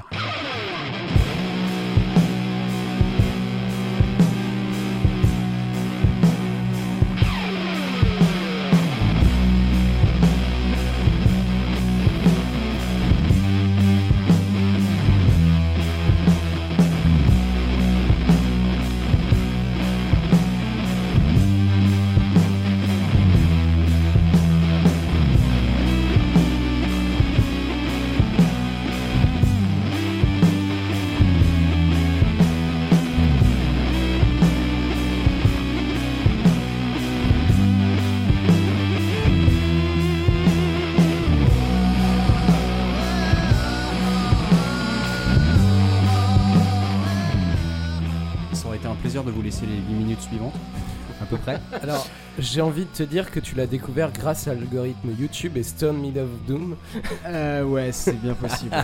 Ouais, ouais. Une chaîne très intéressante ensuite. euh, Stone, St- euh, non, Stoner. Sto- Stoner Meadow of Doom, c'est ça Stoned. Stone Stone. Meadow of Doom. Enfin bref, au pire, je vous mettrai le lien, mais euh, regardez tout ce que. Si, si le style euh, rock un peu stoner, un peu psyché vous intéresse, il y a plein de choses. Voilà. Bon. Donc, alors, ce morceau, de quand il date? Je dis rien. Ah là là. Ils avaient quel âge genre Euh, ah, Je sais pas, il y a 30 ans là. Allez, euh, j'abrège le truc. 2008. 2017. Alors, c'était The Kings of Frog Island, donc les rois de l'île Grenouille. déjà le nom. Le morceau s'appelle Welcome to the Void. Donc je trouve que déjà ça, ça correspond Ouais. très bien à un son de stoner. Et ça date de 2008. Pile Oh dessus. Et du coup, Clem repasse devant. Bien joué Je savais que 2008 sortirait à un moment donné. C'est vrai que tu l'as dit deux fois, effectivement. Non mais t'as eu raison. T'as eu raison. non, totalement. Mais euh, oui, mais c'est en fait le problème de ce genre de. Enfin, le problème et l'avantage, c'est que c'est intemporel à partir des années 90. Il y a eu. euh, On aurait pu croire des albums de Monster Magnet. hein. Mais ouais, en tout cas, donc 2008. euh, alors très sincèrement, on m'aurait demandé, j'aurais été incapable de. Genre, je pense que j'aurais dit année 2000, mais euh, après c'est. Ça aurait pu être 2014, ça m'aurait fait le même effet en fait. C'est. Je trouve que c'est. La musique est intemporelle quand elle est bonne. Ouais. Et on va finir la cuvée là-dessus. À la cuvée partie 1, voilà. Donc après avoir, Party War. après avoir consommé cette, cette petite poire, euh, nous allons maintenant retourner euh, au repas, en l'occurrence notre dessert. Et c'est Bibi qui s'en occupe. C'est parti pour le dessert. Il y a des gens qui ont pris la peine de faire un dessert, la moindre des choses, c'est de rester pour le manger. Alors, c'est l'histoire d'un Canadien et de quelques mecs de Floride qui se chamaillent à propos de l'Alabama. Au milieu de rivalités sur fond de business, de quête de suprématie, d'irrespect mutuel, celle-là m'a plu par ses enjeux et tout ce qu'elle peut ou non sous-entendre. C'est à la fois simple à comprendre et bien plus subtil qu'on pourrait le croire. Et surtout, le conflit passe avant tout par la musique. C'est un peu logique, mais bon.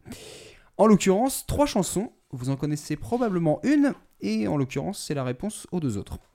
Tout part de l'offensive lancée par Neil Young en 1970 avec Southern Man. Le compositeur canadien s'en prend à l'homme blanc du sud des États-Unis et comment il s'est enrichi sur le dos des esclaves noirs. Donc je vous laisse écouter Southern Man et je vous détaille ensuite les paroles.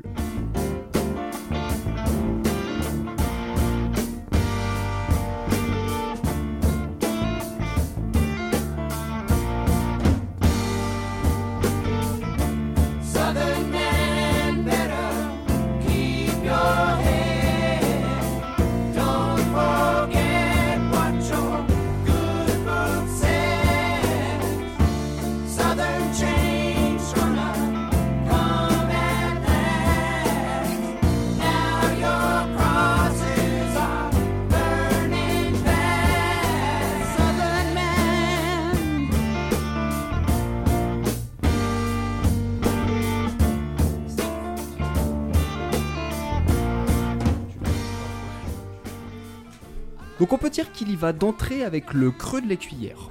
Homme du Sud, garde ton sang-froid. N'oublie pas ce que ton bon livre disait. Le changement dans le Sud arrive enfin, et maintenant tes croix brûlent vite. J'ai vu du coton, j'ai vu du noir, de grands domaines blancs et de petites cabanes. Homme du Sud, quand vas-tu les rembourser? J'ai entendu crier et le claquement des fouets. Combien de temps? Combien de temps Donc Neil Young condamne ici l'hypocrisie de prêcher la Bible tout en réduisant des gens en esclavage, l'omniprésence du Ku Klux Klan, la violence physique et morale. Donc Neil Young avait composé Ohio quelques années avant, suite à la mort de quatre étudiants tués par la garde nationale américaine lors d'une manifestation contre la guerre au Vietnam. Donc une telle prise de parole de sa part n'est pas surprenante. Cette fois, il s'exprime plus largement sur la réaction d'une partie de la population blanche sudiste face au mouvement pour les droits civiques. Après, Neil Young, il écrit ça depuis la Californie, à l'autre bout du pays, sans lui-même avoir constaté sur place le climat local. Donc vous, messieurs, vous en pensez quoi de cette chanson? C'est quelle Non. année? Pardon? Moi, je suis Euh, contre. 70. 70. Là, j'ai le droit de le dire. Et il a quel âge à ce moment-là?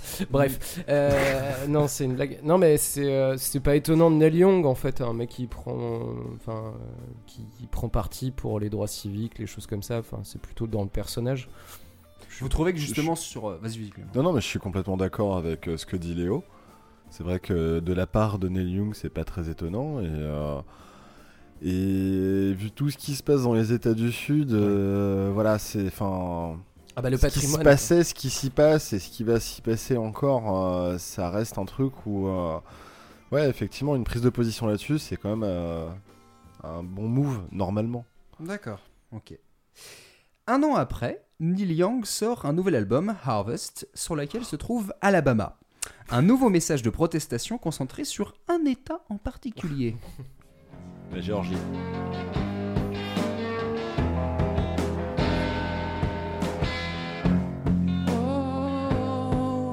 Alabama. The devil fools with the best laid plan. Swing low, Alabama. You got the spare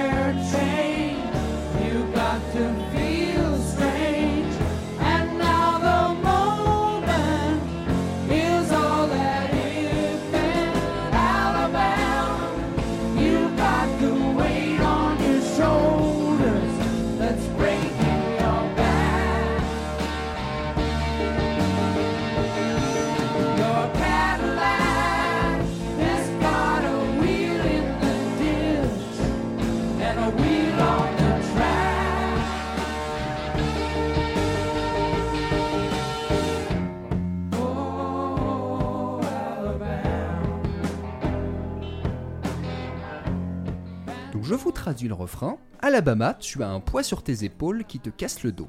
Ta Cadillac a une roue dans le fossé et une roue sur la route. Et sur le deuxième couplet, il ajoute Alabama, on joue du banjo à travers des vitres brisées. En Alabama, voyez les vieux ficelés dans des robes blanches. Entendez le banjo. Est-ce que ça ne vous remet pas à votre place? Donc la compo est quand même assez fluide avec un refrain bien accrocheur porté par une belle harmonie de voix et le texte est rempli de sous-entendus. Neil Young raconte une lutte sociale face à un racisme organisé et bien ancré, avec l'analogie à la voiture de luxe, la Cadillac. Il fait aussi référence à un instrument de musique, le banjo, joué par les Afro-Américains dans leur habitation de fortune. Et encore une fois, il fait référence aux suprémacistes blancs en robe à capuche. Alors, apparemment, Neil Young aurait pas visé l'Alabama en particulier, mais aurait pris un état du Sud qui correspond à peu près à l'idée qu'il voulait faire.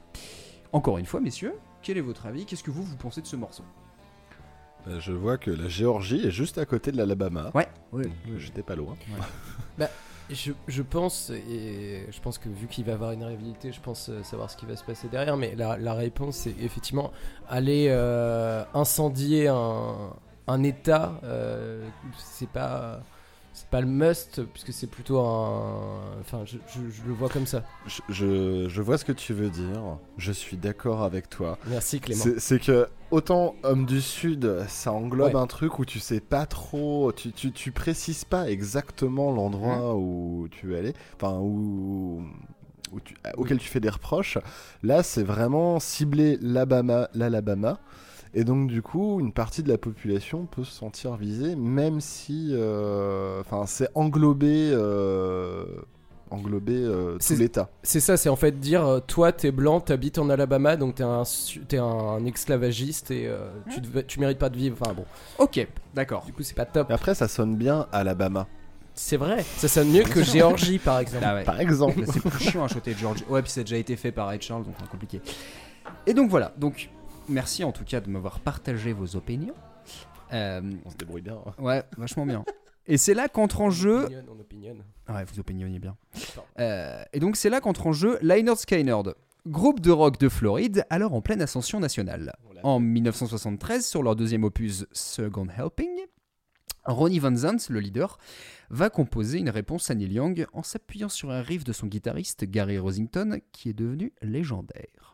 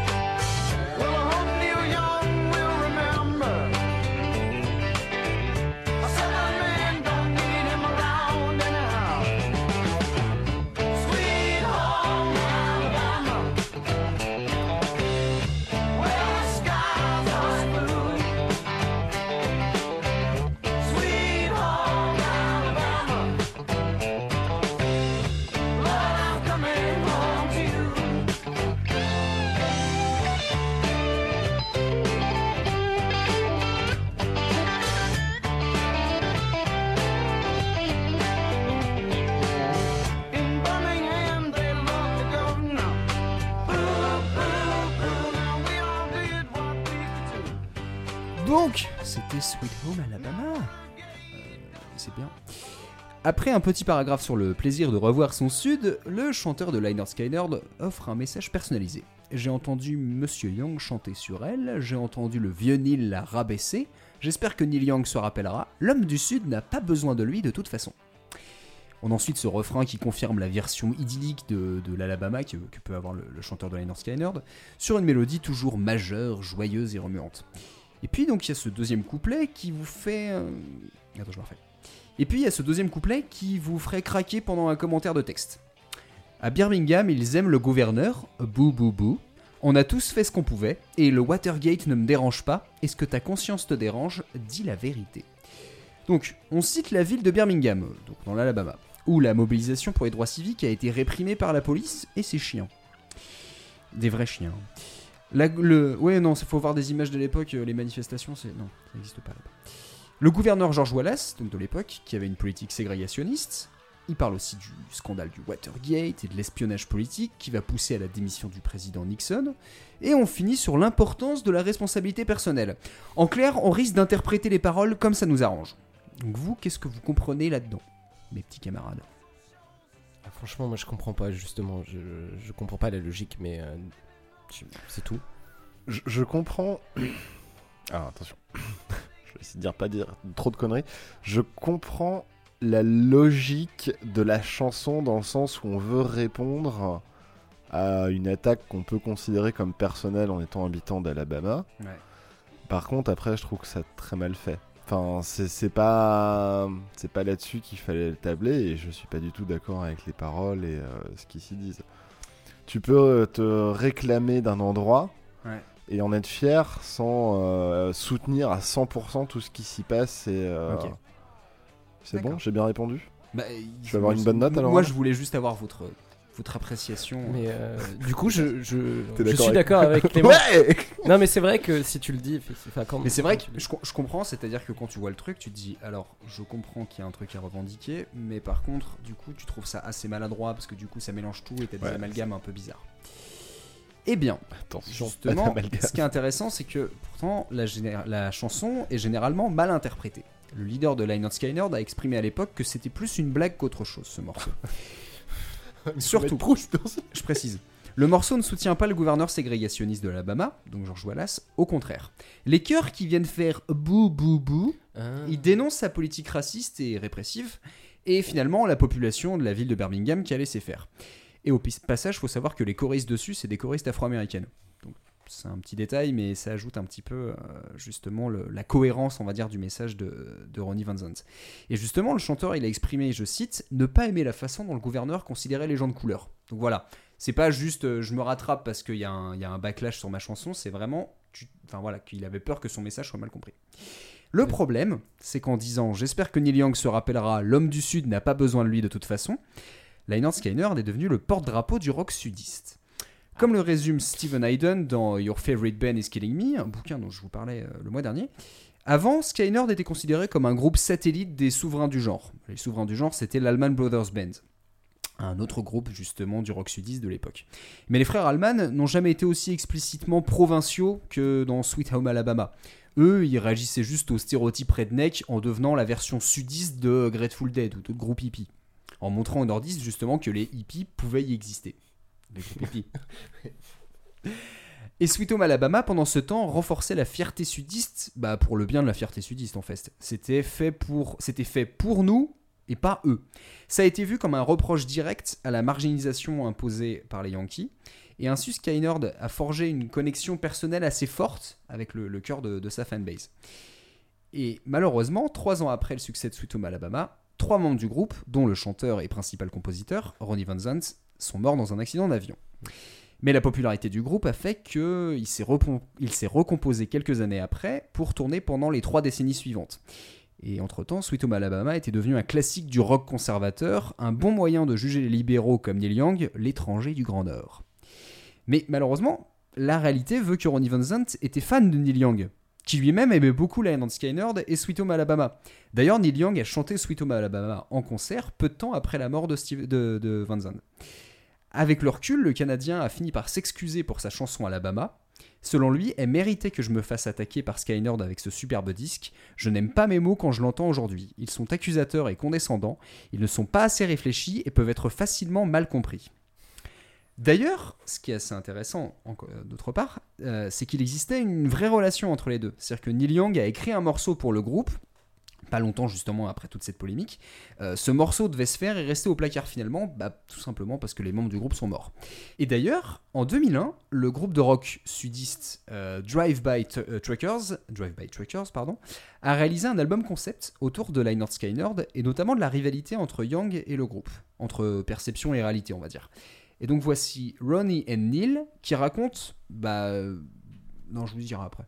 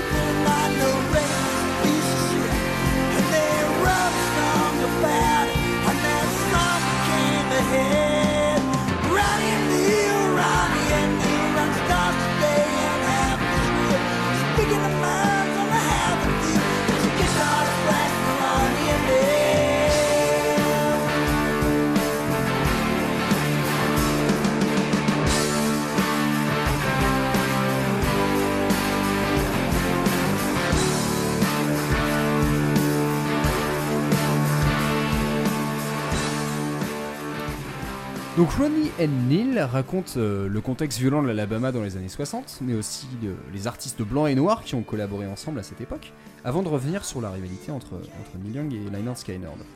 Euh, en fait, cette chanson, ce qui est intéressant, c'est qu'elle exprime clairement la dualité d'une région marquée par des crimes raciaux et une ségrégation, mais où la population était plus divisée qu'on a tendance à le croire. Le vrai problème, c'est d'avoir laissé faire ceux qui étaient au pouvoir, en fait.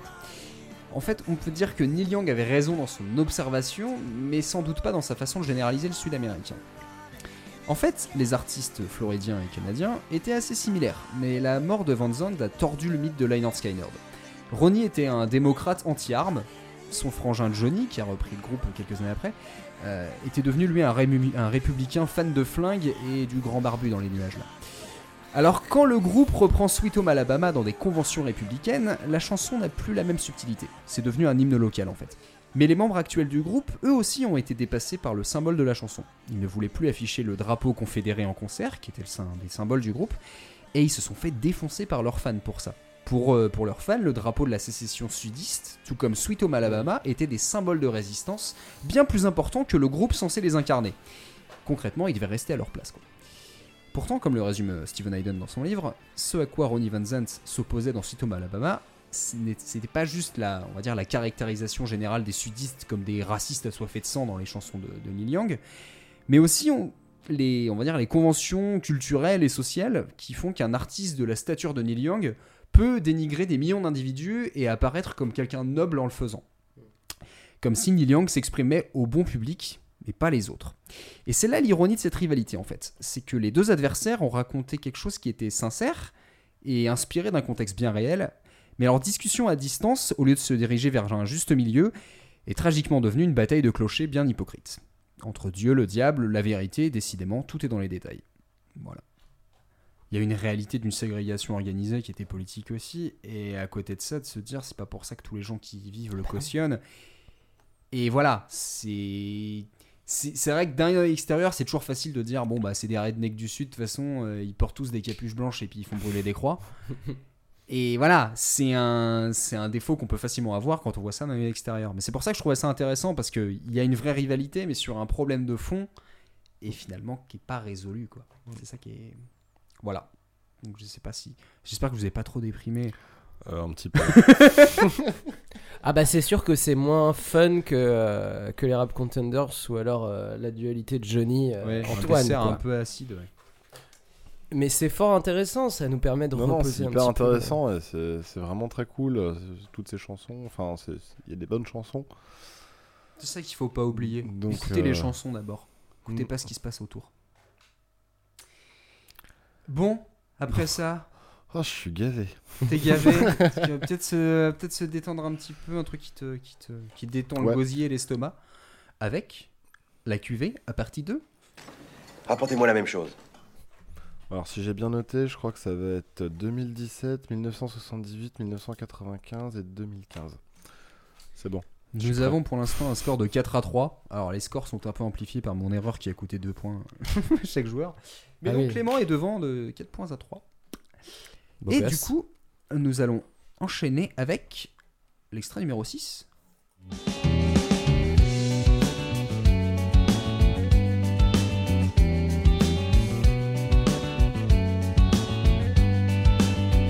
It tastes like cold,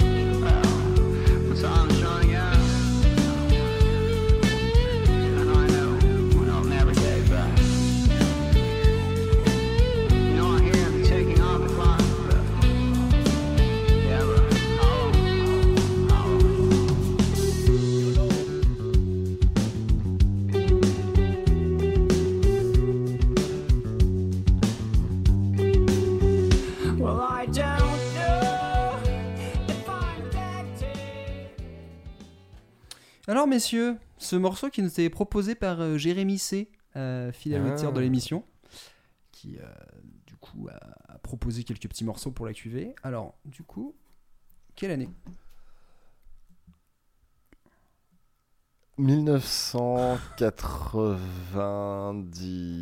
1999. 2004. Ok. Ouais, j'hésite. C'était Teacup Monster Euh, Ah. Un groupe français euh, qu'on a découvert d'ailleurs par hasard au, au Download Festival l'année dernière. Euh, C'est très sympa. Qui envoie une sacrée pêche, qui est un chanteur, qui a une voix. euh, tu- on s'attend pas à ce qu'il puisse envoyer autant de, autant de patates. C'est du, du bon pop rock, euh, on va dire, euh, assez fun. Le morceau s'appelle How Long et ça date de 2018. Bah oui Quand t'as dit le titre. Bah euh, 2004, enfin, le nom. 2018, c'est bon. Oui, oui. Alors on va faire un petit cours de mathématiques après.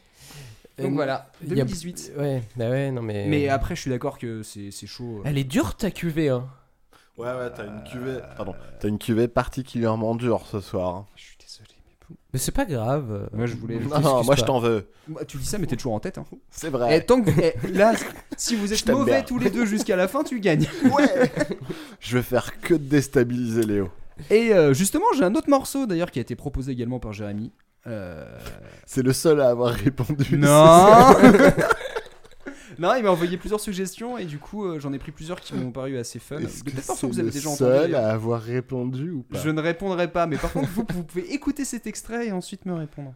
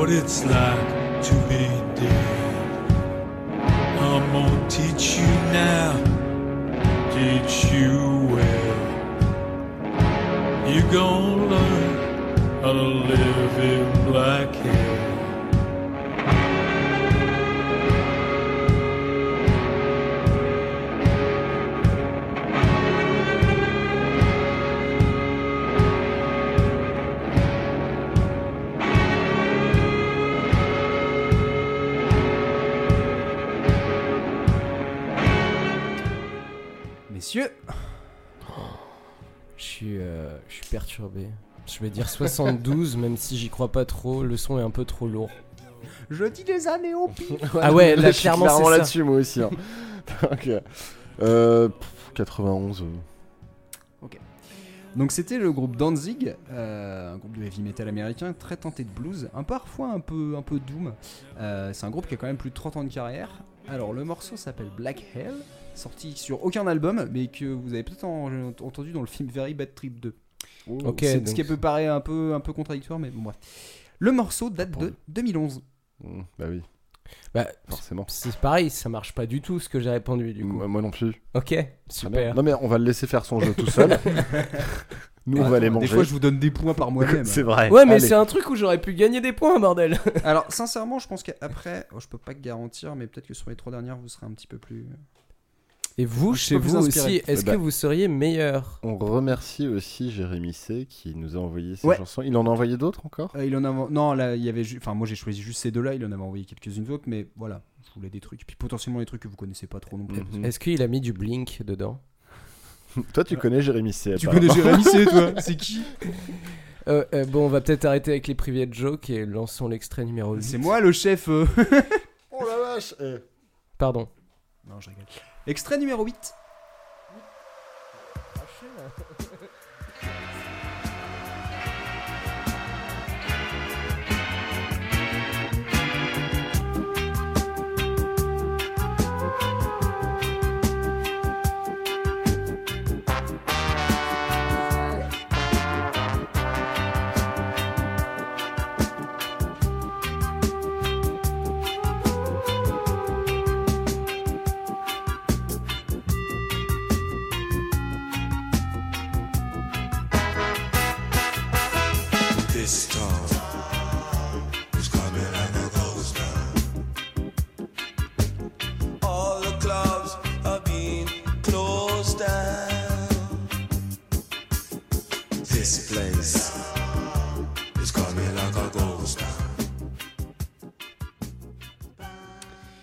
alors du coup en voyant la tête de Léo on est passé à on est passé de je sais pas ce que c'est à mais je sais mais je me rappelle plus C'est exactement ce qui s'est passé dans ma tête et ce qui se passe encore. Et euh, j'ai Pareil, pas- mais moi j'ai une poker face, tu vois. Alors que moi, je suis très expressif derrière mon micro. Ouais, il se mord les doigts.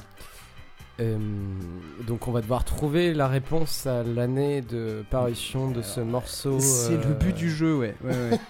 J'ai Ouais, ouais. ouais, J'ai ouais. vérifié les règles, c'est ça qu'il faut faire. Ok. Ok, Alors,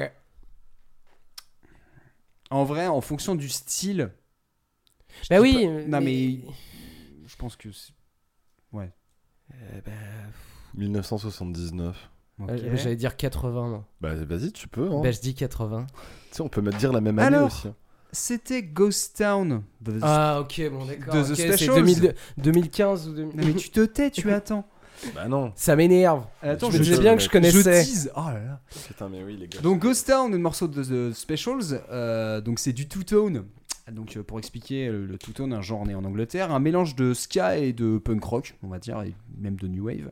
C'est une chanson majeure outre-Manche euh, à l'époque où ça sort, parce que c'est une période euh, justement où il y a pas mal de- d'émeutes euh, et de, de- de manifestations. C'est un morceau qui parle du chômage, la violence dans les banlieues. Et c'est un morceau que vous connaissez peut-être parce qu'elle était dans deux films assez cultes, Shaun of the Dead et Snatch. Et ce morceau date de 81. Ah non Et du coup, Léo prend le petit point et égalise à 4 partout. Non, mais en fait, quand t'as dit Ghoston, j'ai cru que c'était euh, le groupe Ghoston, qui est un groupe qui fait un peu de même genre de musique, mais Ah en ouais plus euh, Ouais, ils ont hip-hop sorti un électro. titre qui s'appelle The Specials d'ailleurs. Waouh Oh, les relous. Contrairement à Ocean Bolt qui a pas sorti de titre mec. Ouais, je suis déçu. Faudra lui demander. Hein. C'est. euh, Do ouais. you know Nekfeu Euh, Euh, tout à fait. Donc voilà, donc il nous reste deux extraits, vous êtes égalité 4 partout. Euh, ça va être la guerre. Euh, et du coup, le neuvième extrait va-t-il vous inspirer? Dark eyes and low beside the mound.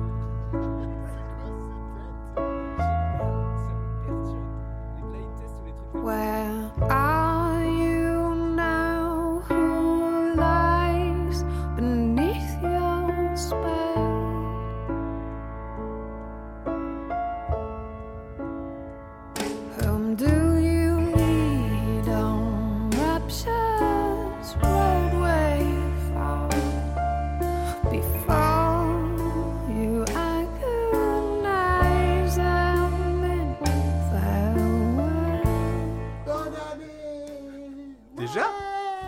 Mais non, mais c'est l'émission d'avril là. Euh, alors, du coup, messieurs, ce neuvième extrait. Ah oui, c'est vrai. Non, mais c'était mignon. 97. D'accord. Ouais, moi j'allais dire 2013. 2013. 2013. Est-ce que je peux monter à 98, pardon Non, c'est parce que j'ai dit 2013. Non, non, non, non, c'est tu- non, non, c'est pas- c'est une question stratégique parce que je me disais peut-être 2001, donc. euh, D'accord. 98, pardon. 98 et donc 2013. Donc c'est une artiste qui s'appelle Cal Cahoon. La chanson s'appelle A B-Side de Shalimar. C'est une ambiance parfumée et tout. Euh, on va dire que c'est de la folk pour, pour film noir. J'imagine bien un film d'enquête avec une nana Ah ouais. qui porte du velours. Bref, euh, donc ce morceau date de 2010.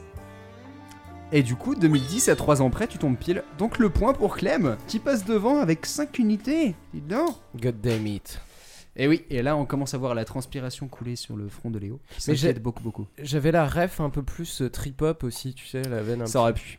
En fait, tout ce qui te manque, c'est euh, bah, euh, Oui, une non, rythmique mais- de trip-hop, on va pas se mentir. hein. Tu, tu mets une grosse basse derrière et tu ralentis un peu le truc. Et, oui. Et puis de s'appeler Portishead aussi, voilà. mais- Ouais, ouais. J'avais pensé à du PJ Harvey à un moment. En moins Destroy, mais euh, il y a un peu de ça, je trouve. Euh, bref, tout ça, c'est un petit peu des approximations à notre sauce. à la place, pourquoi ne pas écouter un dixième et dernier extrait? Faisons ça, Manu.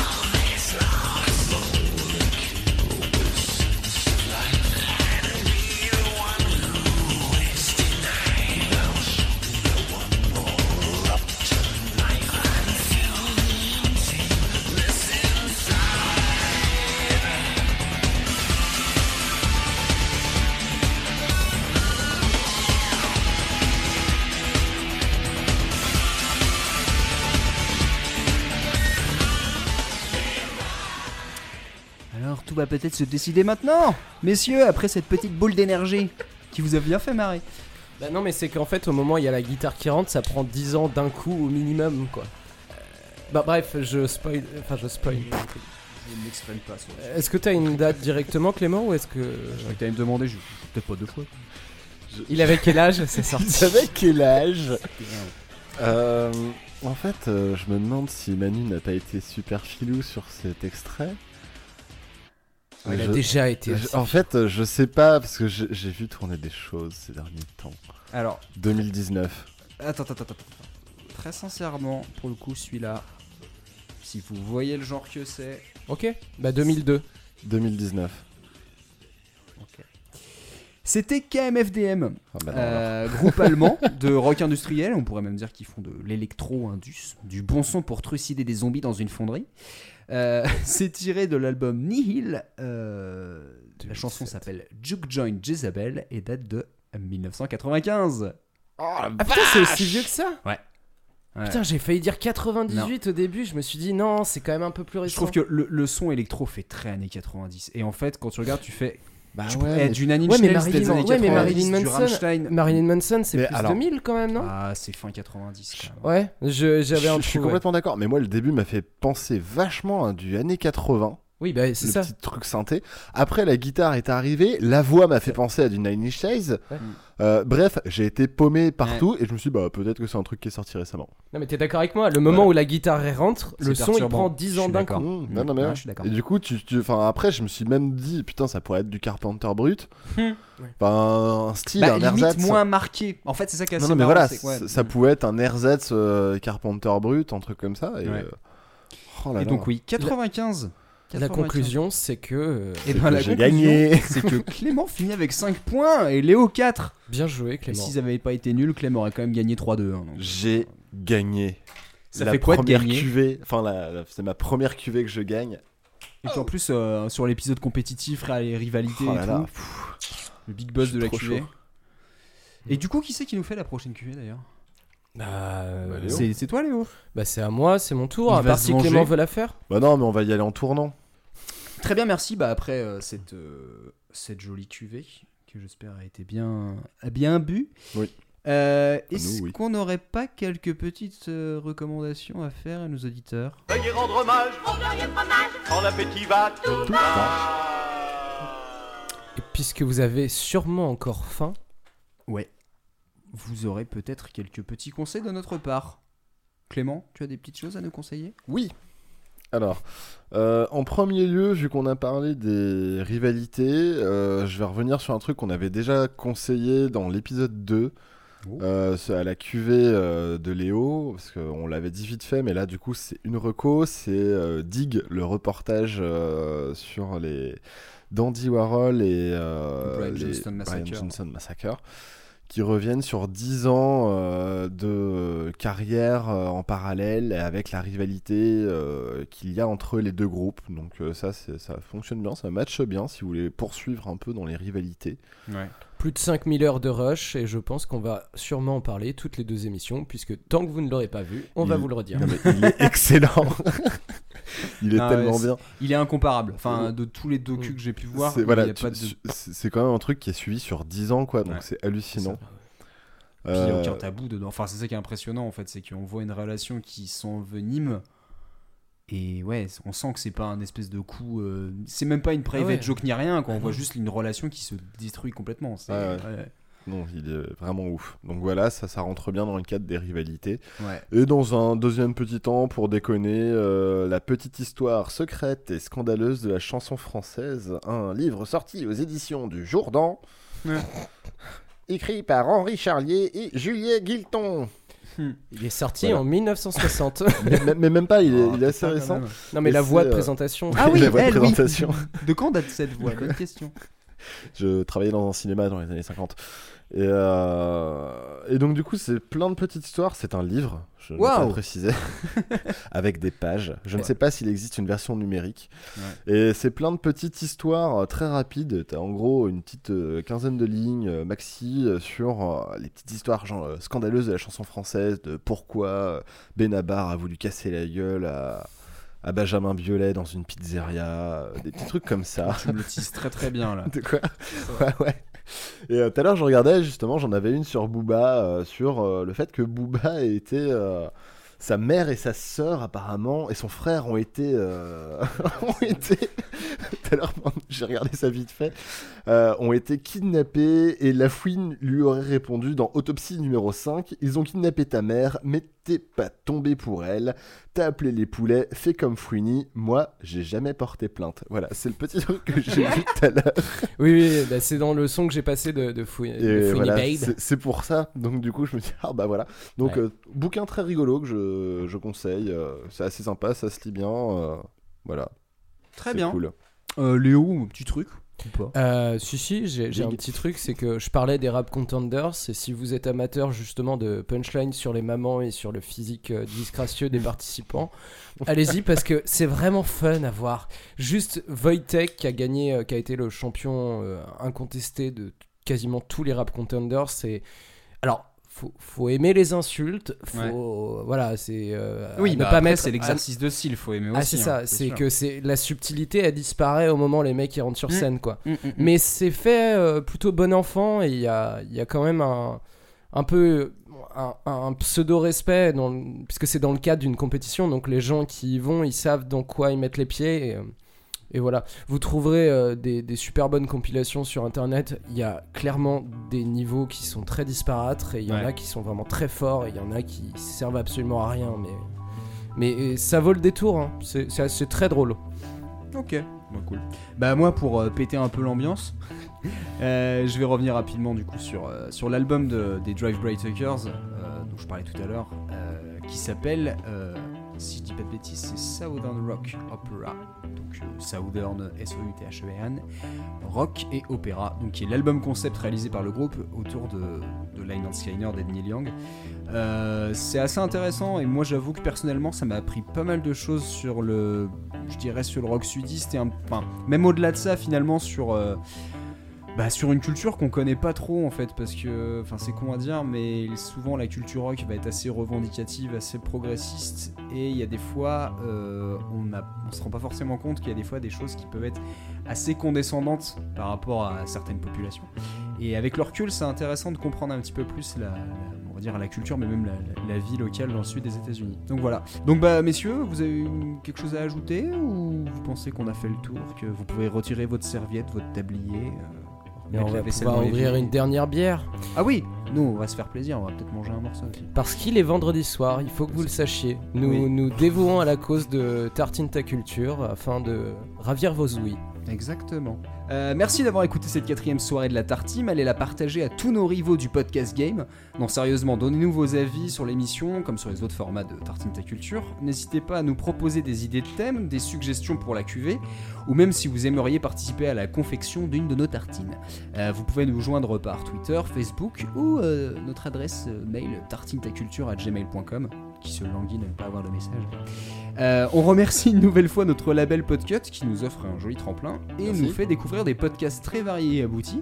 D'ailleurs, dans le courant du mois, on vous proposera un joli plateau de tartines en collaboration avec euh, les spécialistes de Stephen King, mais on vous en dira un peu plus. Donc on espère vous revoir à l'épisode 5 le mois prochain. Très bonne soirée à tous, bonne digestion et à plus. Merci bon à matin. tous.